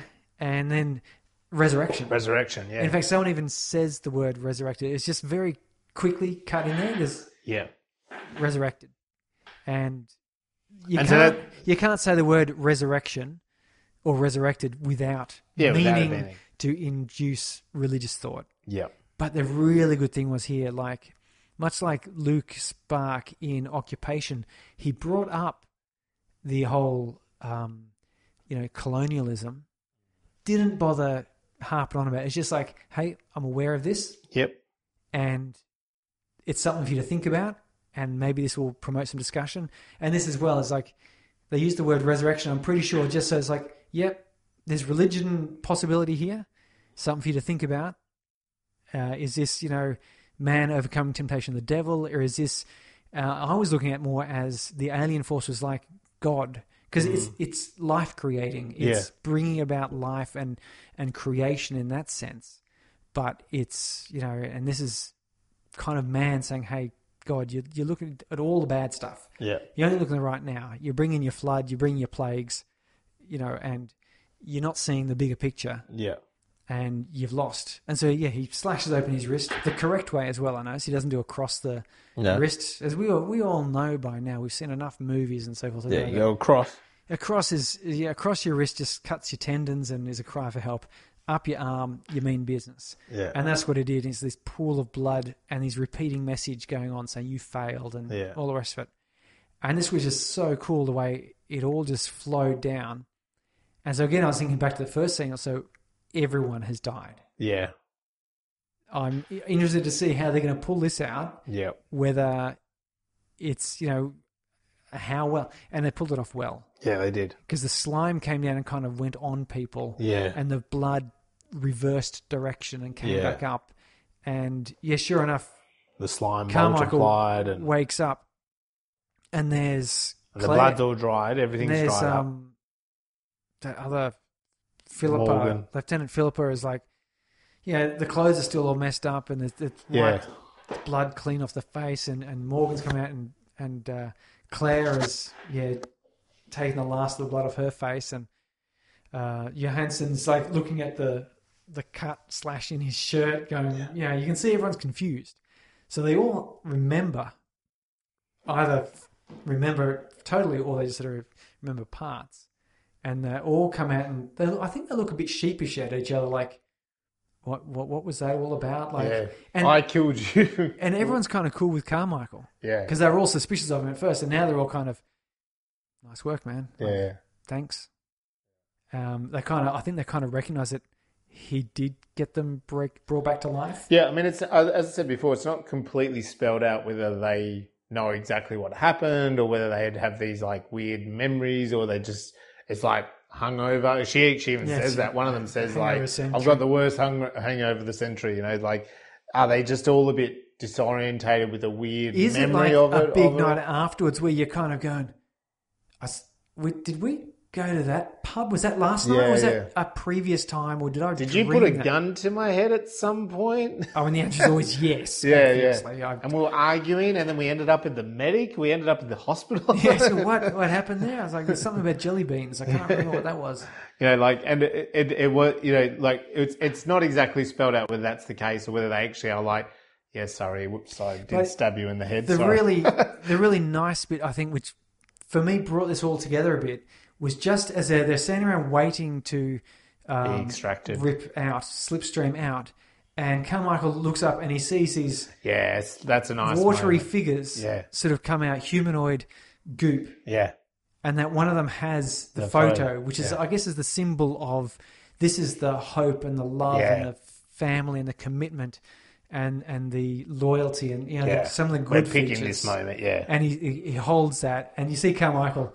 He's kind of like, yeah, okay, good. I'm glad you've got that. Yeah, yeah. I'm sure he would have liked to keep the photo, but he's and it, it's a very short moment. It's only a few seconds long where he sees these these figures hold it. But that's that moment of hope, I think, where you go, okay, definitely. hey, they've kind of they, they were kind of moved, yeah, and they've, they've lost many hours. We don't know how long any part of that worked, but there's about eight hours that this conversation, meeting Claire, fight, resurrection occurred within, and yeah, you got that feeling that okay, these aliens are very that they have evolved. They've, it's still a tremendously dangerous place, and we should never go here again, which is what Johansson says. Yes, we'll, we're never come back here, and and they they flash back, and then we get a scene from the start again where they're being yeah. questioned, all the questioned. hostile yelling and screaming. Slowly, each person gets cleared, cleared, Yeah. cleared. Till it's Carmichael there, and we know he's he's going to be the, the troublesome one because he was he was the longest survivor there, but he was also the last one. yeah, And did he? and did he, is he him or is he actually yeah, an alien? Is You he know, an Still alien? brought doubting. back, yeah. yeah. And and then yeah, finally the tension builds, builds, builds, builds. Finally, he's like, no, he's cleared. yeah, And you wonder, I was wondering, is this going to be one of the movies where it sort of ends with him, you know, turn the camera, go bah, and something happens, and then it goes cuts to Or black. like turn and his hand is watery. You know. yeah, yeah. it cuts to black, you know, and, Yeah. and you're left. But no, he's cleared, and then he goes home to his wife. You're still not sure of what the the, the repercussions of this is going to be, but it it ended on a hopeful note where they could easily have left it on a horror note, Yeah. and No, I think I, think, and appreciate that. I think that's my, you know, going back to warning and hope. Like the part that is hope is basically that the aliens do get stirred by his emotional speech to the point Mm. of like, oh, maybe we have picked the wrong side. These guys will bring them back to life or resurrect them, and we will take on the better side of humanity. yeah, we'll, we'll give know? the other side a shot. Yeah, we'll give the other shot side a shot, you know, and and Mm. obviously as a more evolved species. And I mean, I did write down like ghost-like alien, like you just saying that religious side. Yeah, they're not. Maybe this is a an example of. Uh, you know they are aliens, but maybe it is more connecting to God. You know, like Mm. that they are in fact like angels or spirits or something. Well, you know, it- like that Yeah, otherworldly. now that that you way. say it, it almost reverses it because yeah, the whole thing in the Bible, the Christian Bible, is it God made humanity in His own image, yeah, and so you're thinking, hang on, these aliens made themselves from man's image. man image. Yeah, So who's Yeah. who's the God here? Is Carmichael? You know, he committed, he sacrificed himself. He was resurrected, yeah, and now these guys are in His image. You Yeah. know, is it sort of? It's it's and that's Full what I really like about this because none of that. There is no. If they had thrown one of these people in here to be a religious preachery type Yeah. person, they just would have been over the top. yeah, But it was just if if you weren't looking for anything, you would just go, "Oh, okay, that's kind of freaky." But you know, I was sort of really thinking about. I I was really quite moved to philosophy mm. by the way that the cuts editing and the, the discussion about what is life. It's a choice, and you know, then his final speech, and then that final word. I was wondering, is he, you know, is this going towards a bit of a religious flavor? Is that being thrown in there? And then someone used the word resurrection, and I went, okay, this is he's definitely that's one of the thoughts that needs to be in Yeah. there, and, and that's why I, I really like this film. And I think if the right people got to see this, this would become a cult classic. Yeah, yeah. Like it's it's well put together. Yep. The costumes, the the special effects, the, sets. acting, the sets, the the dialogue. It's just it's really good. There are a couple of bits where maybe some of the editing could have been um, less jumpy. Like there's one or two scenes that sort of jumped a bit too much for me, but then I, I don't know. Maybe maybe it didn't. Maybe that's what it's meant to be. So it's, you know, it's not really a, a, a criticism so much as just a. Um, I, I was getting a bit too much of it. Uh, gonna have seizures from the no, but yeah, and, and so as a result, yeah, this this movie is is moved right up there, and I, I I'm still talking about it, still thinking about it. It's up there with a lot of these other films like um like Pitch Black, where I still have these. Yeah, Pitch Black sort of touched on a on a. Uh, it went from this sort of action horror science fiction, but it also had a bit of a philosophical bent in there about what is redemption, what is good, what is evil, and um, uh, let me think. What some of these other movies we've had uh, like this as well? The Beyond also Beyond, cut, yeah. you know touched a bit on these some of these heavy and as and well. Again, and- you know, like talking about that yeah. technology I and mean, even um, and there, there was even that, that touch in, in the occupation Yeah. with the colonization yeah, that's right. and you know the, the fact that those aliens yeah, they were coming down there with loved ones yes, they weren't just soldiers come to a thing um, you know uh, but yeah and these sorts of elements in science fiction that's just poor fires yeah. I mean, it's not just a creature in the dark, you know, is Yeah. it? It's it's something that's much more substance. which is to it. very good too yeah, Let's- yeah, let's yeah. There's nothing that, wrong with the creature in the dark, but there's more substance to this idea. You know that there's a little bit more like it's touching on evolution and possibly God and possibly you know. Uh, you know, humanity versus you know the dark side of humanity. you, you could make kind a series out of this You Like, could easily by having yeah. that slipstream you've introduced world world, building. Yeah, you know you could you know like Stargate yeah. was the same. was idea similar that. where they had this this portal that allowed them to go anywhere in the universe sort of thing like like Doctor Who with his TARDIS Yeah, could just right. turn up anywhere Yeah, that's right. You can go And so anywhere you can- any time. any sort of science fiction scenario you want to pit them against Hmm. you could Definitely. uh, with this backdrop of uh, you know this alien proto goo Yeah. perhaps they come across other in- yeah but anyway that's that's So you've point. really talked that up. A lot of positives. Is it going to go high up on your ladder again? I mean, our ladder idea is like maybe a viewing uh, experience for an audience. If you come across and have a look at our ladder, you could start at the bottom and watch that film all the way up to the top, and it'd be a good. Real sort of immersive experience into like science Yeah. fiction story and Because learning what I'd about love to the genre. Is, is interleave some of the classics because every fifth episode we do a classic, We do. and I think I think I, I would very much like to put together a you know my playlist if you like. Yeah, that's right, the interspersing, so you can't just go in cold to two thousand and one No. because it can be a bit heavy, and if you but you know you could go in something a bit lighter. You could go in with uh, Predator or Demolition Man, and yeah, because that that's introduced a bit of uh, a, a bit of insight with some humor Yeah. and action. Uh, yeah, but this one here definitely in the, up up in the top there. It's above Tau. Sorry, Yep. I, AI computers becoming human. I do love them, but yeah, it's it's up there above Tau. Yeah, yeah. Uh, yeah, Yeah, for me, I reckon it, it's coming in kind of in that probably in the top five. I reckon Yeah, on yeah. my on my one. Again, not saying that number one is the best ever film. I think I've got Oblivion up the top of mine, but it's just saying that that would be a good viewing playlist. I like the word playlist Mm. actually now that you've said that. But and for me, I I think on my ladder would be like starting actually at the bottom rung, like you'll yeah, climb up the ladder. yeah. So start with that one and work and work and way up your top. And I do like this idea of maybe mingling in the the classic. But for me, it's also like, well, then you could also look at the classics. I would start at that bottom one and work my way up.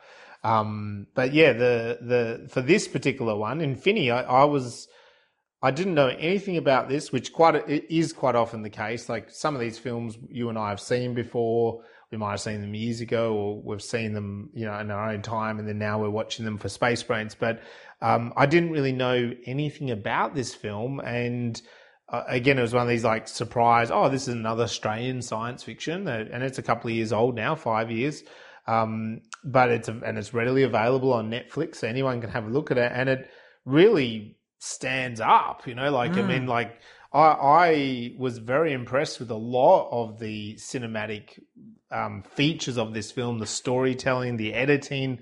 Um, really stood out to me. So yeah, I put it. I, I for me, it's coming in kind of in my like in those top five um, rungs. So check out our. Um, we probably need to do a little bit of a revision and put it on our socials. I- We've I got think- it on our websites, but we probably need to put together so it's on the socials as well. Sorry. Maybe like episode 50, we'll do like a special where Yeah. we'll recap over this ladder. And like we'll do a classic, but we'll also have a little section where we'll recap over the ladder and put it into our playlist order of like, Yeah. this is going to introduce you into science fiction um, gently. Yeah. And then you work your way through some of the deeper themes Yeah, and yeah. some of the zanier action and science concepts. So you're not you're not coming straight in on on like I said, you don't come straight on 2001 or Yeah. the Beyond Yeah. where you're hit. Bam! Here's a whole bunch of science and science fiction. You can start off with with a bit lighter pace, something introducing your way in there, and I build think up, so. build up to some of these bigger ideas and, and concepts and things. It's just, uh, yeah, I Yeah, just- uh, yeah. We'll need to put that a bit more of that together. I think. So, what about the science in this? I mean, are you going to talk about how slipstreaming is readily available on your laptop? No, I told you it's my next computer. Oh, it's the next one's coming. Yes, Oh. my laptop's five years old, which is same vintage as this movie. I suppose. but no, no, this whole idea of life coming from outer space Yeah, and evolution being helped along yeah. is not, you know, it's not a fantasy, No. but, but it's not. Uh, so there's been, know, a number of thoughts. So, for example, when Earth is formed, the Earth was formed, with planets in general, you've got this. We've got a second generation star. It's not the first star.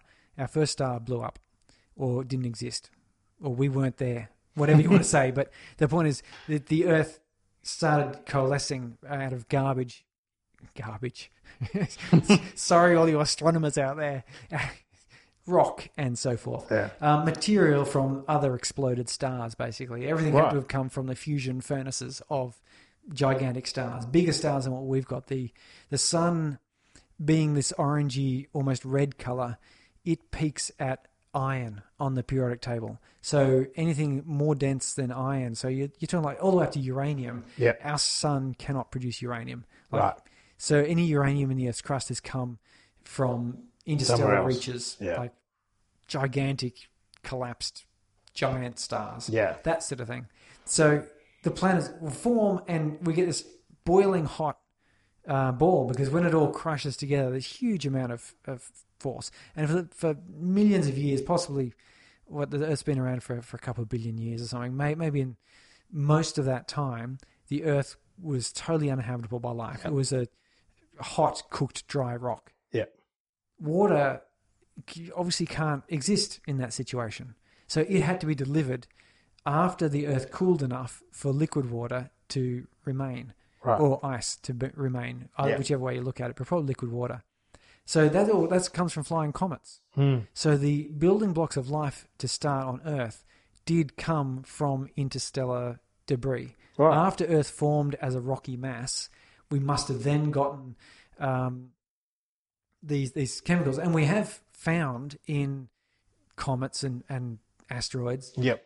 basic organic compounds like aldehydes and so forth, which, given the right conditions, could combine to form uh, life or lifelike chemicals, Right. materials. Yeah, yeah. So, so this is not an outrageous thing. So the idea that there's a whole planet that is just this protoplasmic goo, it kind of, you know, um, rings true on that on that idea of of maybe something landed on a planet and it, you know, uh, have you heard of the grey goo theory of nano machines? No. No. Okay. Well, so there's, there's this thing. You imagine if you could make uh, a nano robot, like a Yeah. a robot that's smaller than a grain of sand type thing, Yeah. capable of breaking down material and constructing additional copies of itself to continue its work. Yeah. Right? So that would be a seemingly sensible thing to make your nanobots able to do because there'd be an attrition as they do their stuff. They'd break down. They'd need to be able to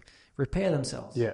But what if that got out of control and it just it would just take anything it touched, it would break it down into its components and rebuild it as another little copy of itself, which would break down whatever it touched into components, and you end up basically your planet will become this grey goop, which is just all nanomachines that are just broken down everything and turned into nanomachines, Yeah. which then just continuously break each other down to turn into more like it's just Yeah. it's a grey goop. It's an en- endless loop of. And that's what the thing. I think this this planet here is the biological equivalent of that, Yeah. where some sort of um, you know proto biology arrived on a planet and began replicating, it's sort of in an uncontrolled way, and the entire planet has become this goop. yeah. And you could imagine then, let's say, some of this proto goop that landed on that planet into that landed on Earth, but it, it evolved slightly differently and became us. Yeah. know, and and all of our life.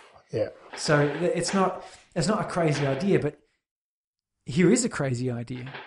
But I'm going to present it as possible, even though it's a crazy idea. Back Uh huh. yeah, so 2018, we've got this idea that not only did life get seeded here from other planets, but entirely possible that octopus uh, were brought here, they're aliens, brought here as frozen, fertilized eggs on board a comet. Mm. And there's this thing called the Cambrian explosion, about 540 million years ago, is the sudden massive number of observable um, fossils and uh, the, the traces of life in our, you know, planetary record. Yeah. It's like it was nothing, nothing, nothing, nothing. Suddenly, Bam. huge diversity of life. And there's a lot of speculation about what this could be. Uh, and a lot of it comes down to the fact that 540 million, when they say 540 million years ago, it's not like, you know, Tuesday, the 2nd of October, 540 million BC. Yeah. It's, it's over a course of millions of years Yeah. still. Yeah. And we ca I don't think we can really comprehend how long 540 million years is. In fact, it's so long that there could have been several highly advanced, intelligent, technological civilizations on this planet before us, Yeah. and we would have no trace of them. Yeah. That's how long it would be. That's another story for another Yes. time. That's It very- certainly is. it's very interesting, but, but this one here, the idea is that there's this, this big explosion of massive diversity of life. Octopus came into that uh, about 100, 135 million years post that, hmm and their DNA shows such um, incredible evolution. They've, they've got some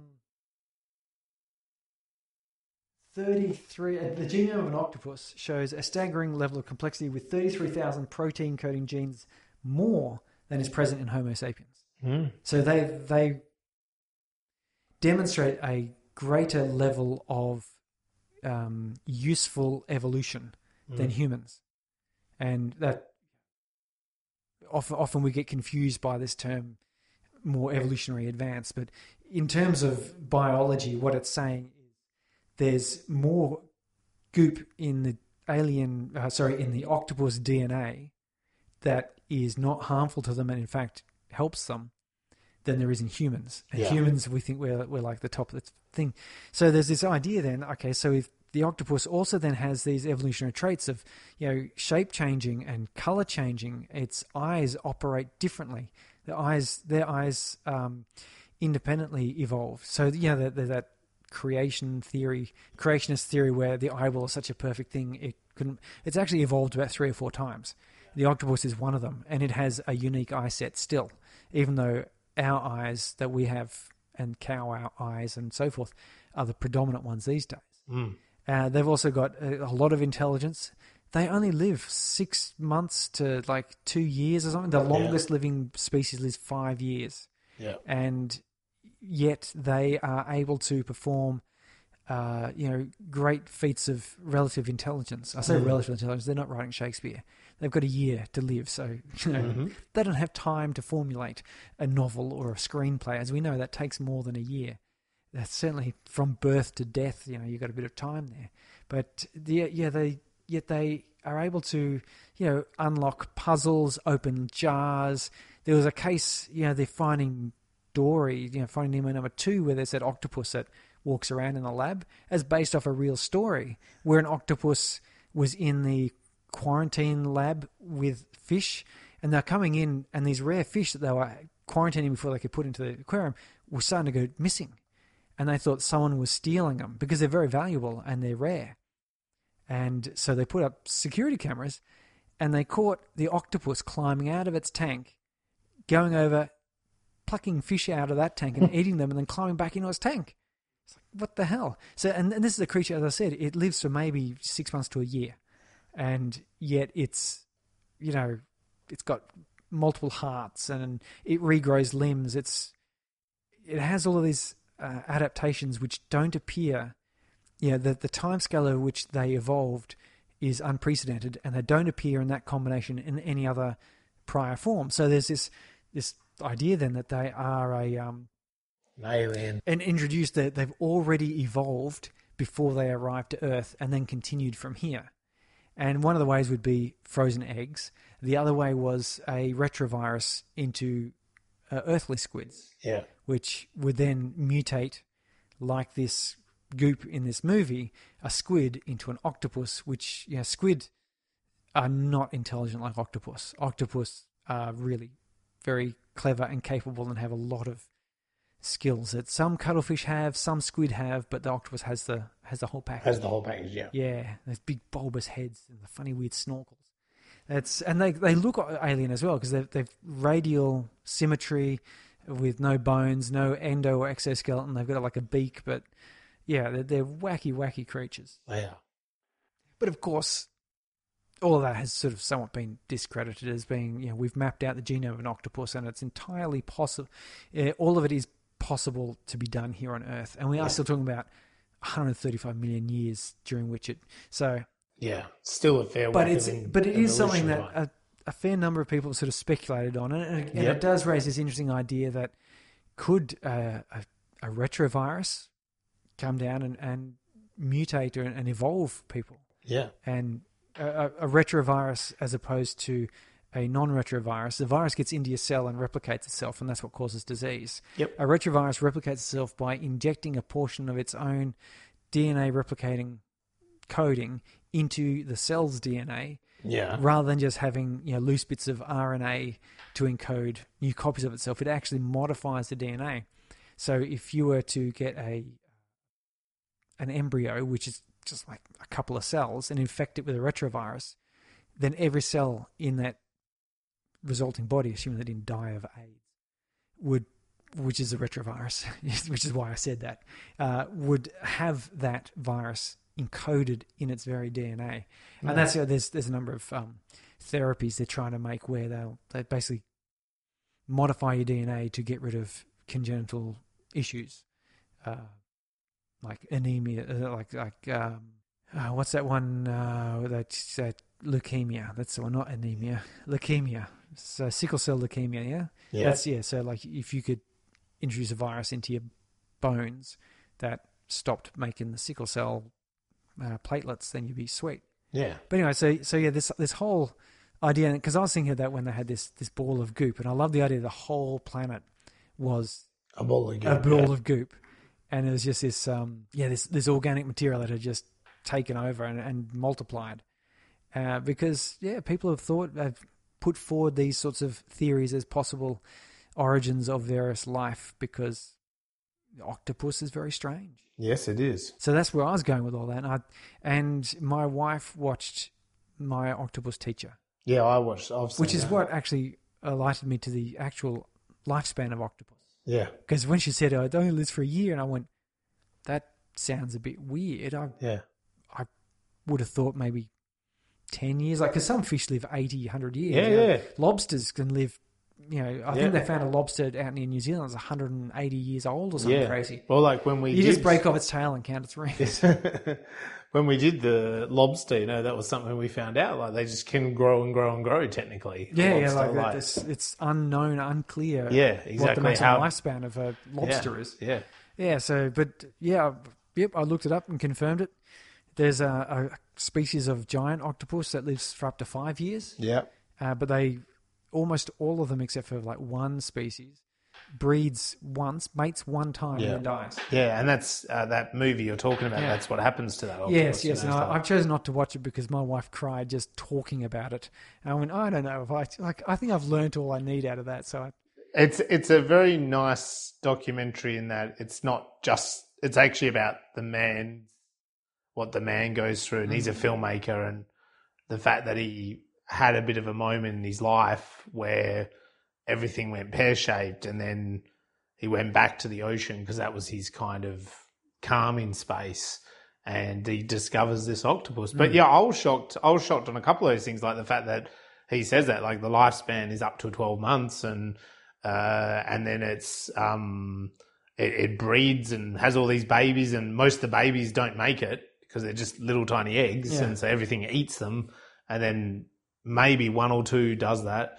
Um, but even in that film, like you said, the the the the the octopus, you know, in the lab, uh, that's what that octopus also does because he goes diving at night because he wants to know how, how does it get away from all the shark predators, and it goes into the shallows and it's basically on top of the rocks, Yeah. like it's out of the water. And he's like, "Isn't that incredible?" Like so. When it's nighttime and the sharks are like ready to eat it, it, it goes, no, no, stuff you. I'm just going to climb up out of the water onto the rocks and just kind of like hover in the waves so it gets enough water to survive. It's like, wow, like this is this is an incredible creature, you know. yeah, it's amazing. You know, like, and and that's what that film also shows you is some of the hunting things that the sharks do and what it does to kind of repel that, you know, in and it different ways. loses an arm, as I understand it. It does, yeah, yeah, That's very sad, yeah. So I can understand you. But except my son watched it, and at that scene, uh, yeah, again, my wife was crying again. Yeah, yeah. I think my she's a sensitive cried. soul, and and my son Elliot is eight years old. He just says, "Don't worry, mum, it'll grow back." he says, "How do you know that?" He says, "Octopus can regrow their arms," Yeah, that's right. and so he wasn't phased at all. He's just like, "Oh, Nah. it'll, it'll regrow it."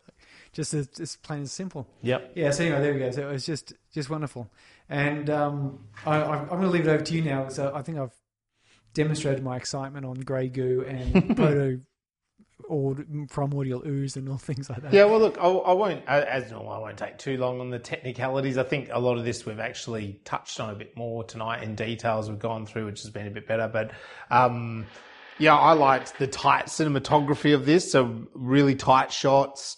We're in on the face. There's lots of kind of camera movement with it. There's also what we've been talking about, those homages to Alien, to 2001.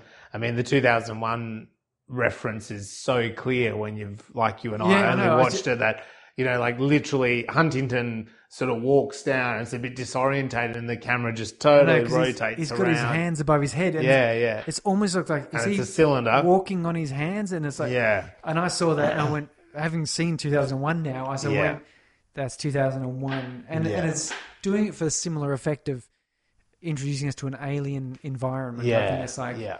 Yeah, you thought you knew gravity? Think again. But Yes, that's right. So that was really clever.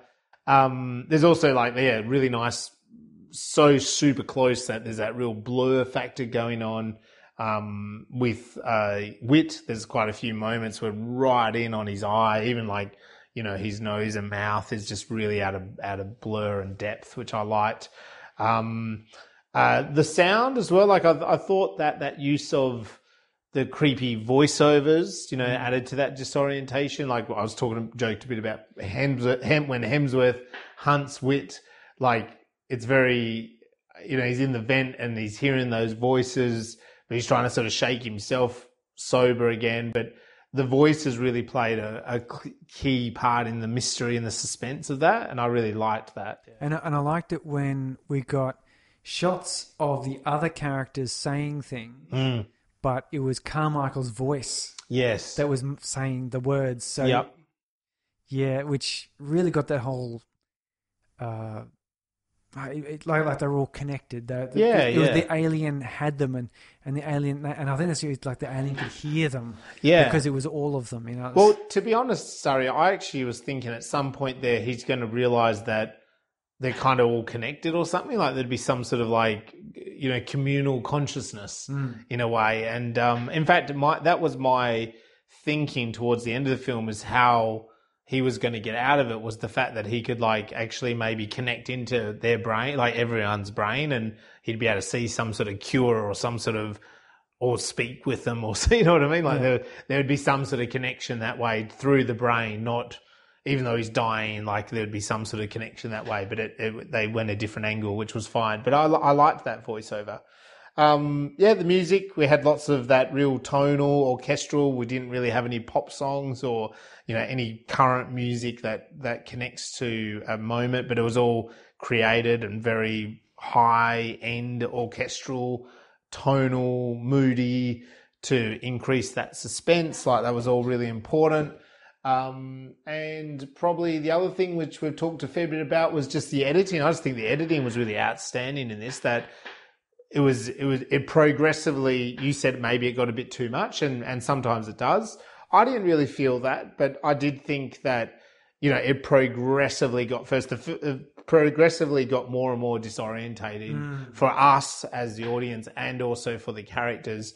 Um, until until we get to that point, like Huntington and him, you know, they have that medic conversation, and they're like in each other's faces and a gun to their head and then they're talking and they're laughing and then one's standing and like they were just going in circles as you said like the analogy is like being drunk as a as a university student having a conversation. It's very true that kind of we're so so and it, it does connect to time as well because those nights either went on forever didn't they or they went by in a blip and you were like what happened last Yeah, night the sun comes up and you're like, "Gee, already? is Wow." it already? I mean, like, haven't we just started? You know, so um, yeah, I liked that, and it, it did progressively get worse and worse. Like, I remember the first bit with Whit, like.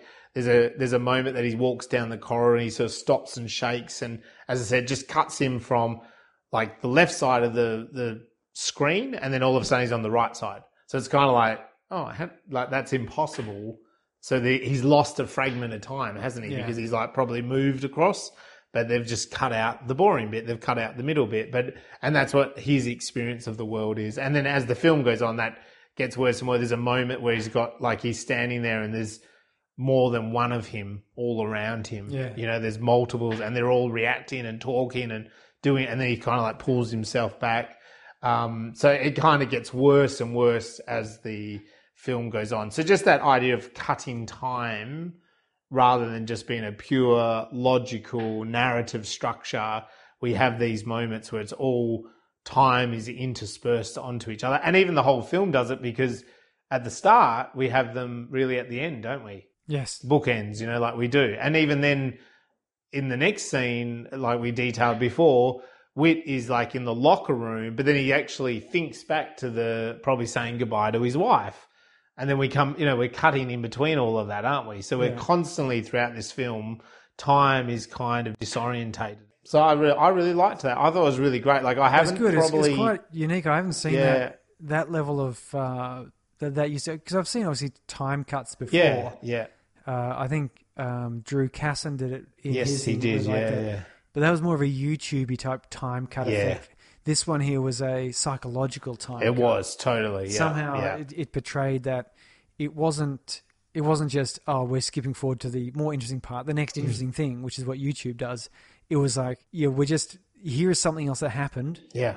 but neither you nor the character know when it happened No, no. it must be sometime around the, around the Yeah. same time because he's in the same room but who knows you know? Yeah, and and, and you know the thing with that is like, yeah, it's not just the YouTube effect; it's it's a symbolic effect. Mm. Like we, in as the character, they really are pulling us in to feel that feeling that he's feeling. You know, because he's constantly once he's infected, he's constantly like shaking himself. You know, trying to like clear himself. yeah here's like a little weird noise Yeah, so it's it's it's that constant like you know that feeling you can't shake off the fact that you're maybe sick. You know, like you want to get rid of it, but you can't get rid of it. You know. So yeah, I thought that was really fantastic. So look, this is Infini is a great film, and uh, and probably to bring it full circle, there is the whole point of this film. I think is about you know like what is life, the value of life. You know, who who is valuable.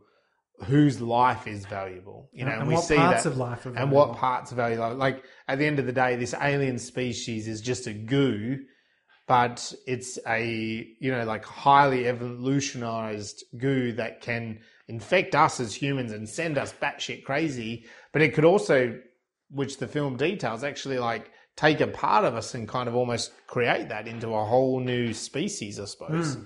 So it's very powerful. We have Whit, who is um, doing the whole mission because he's got a pregnant wife. You know, so the life of his child. We have the other. We have the other two, Claire and uh, Morgan, are having a baby as well, and she's kind of saying we shouldn't be bringing a baby into this world. Like, why should we bring life? Like, bring life into this world. Uh, Whit at the end is, is says to them, "You And picked the Menzies, right of course, with his daughter with his daughter." Like, that he's trying to keep promises to. Keep and- promises and to, be yeah. involved in.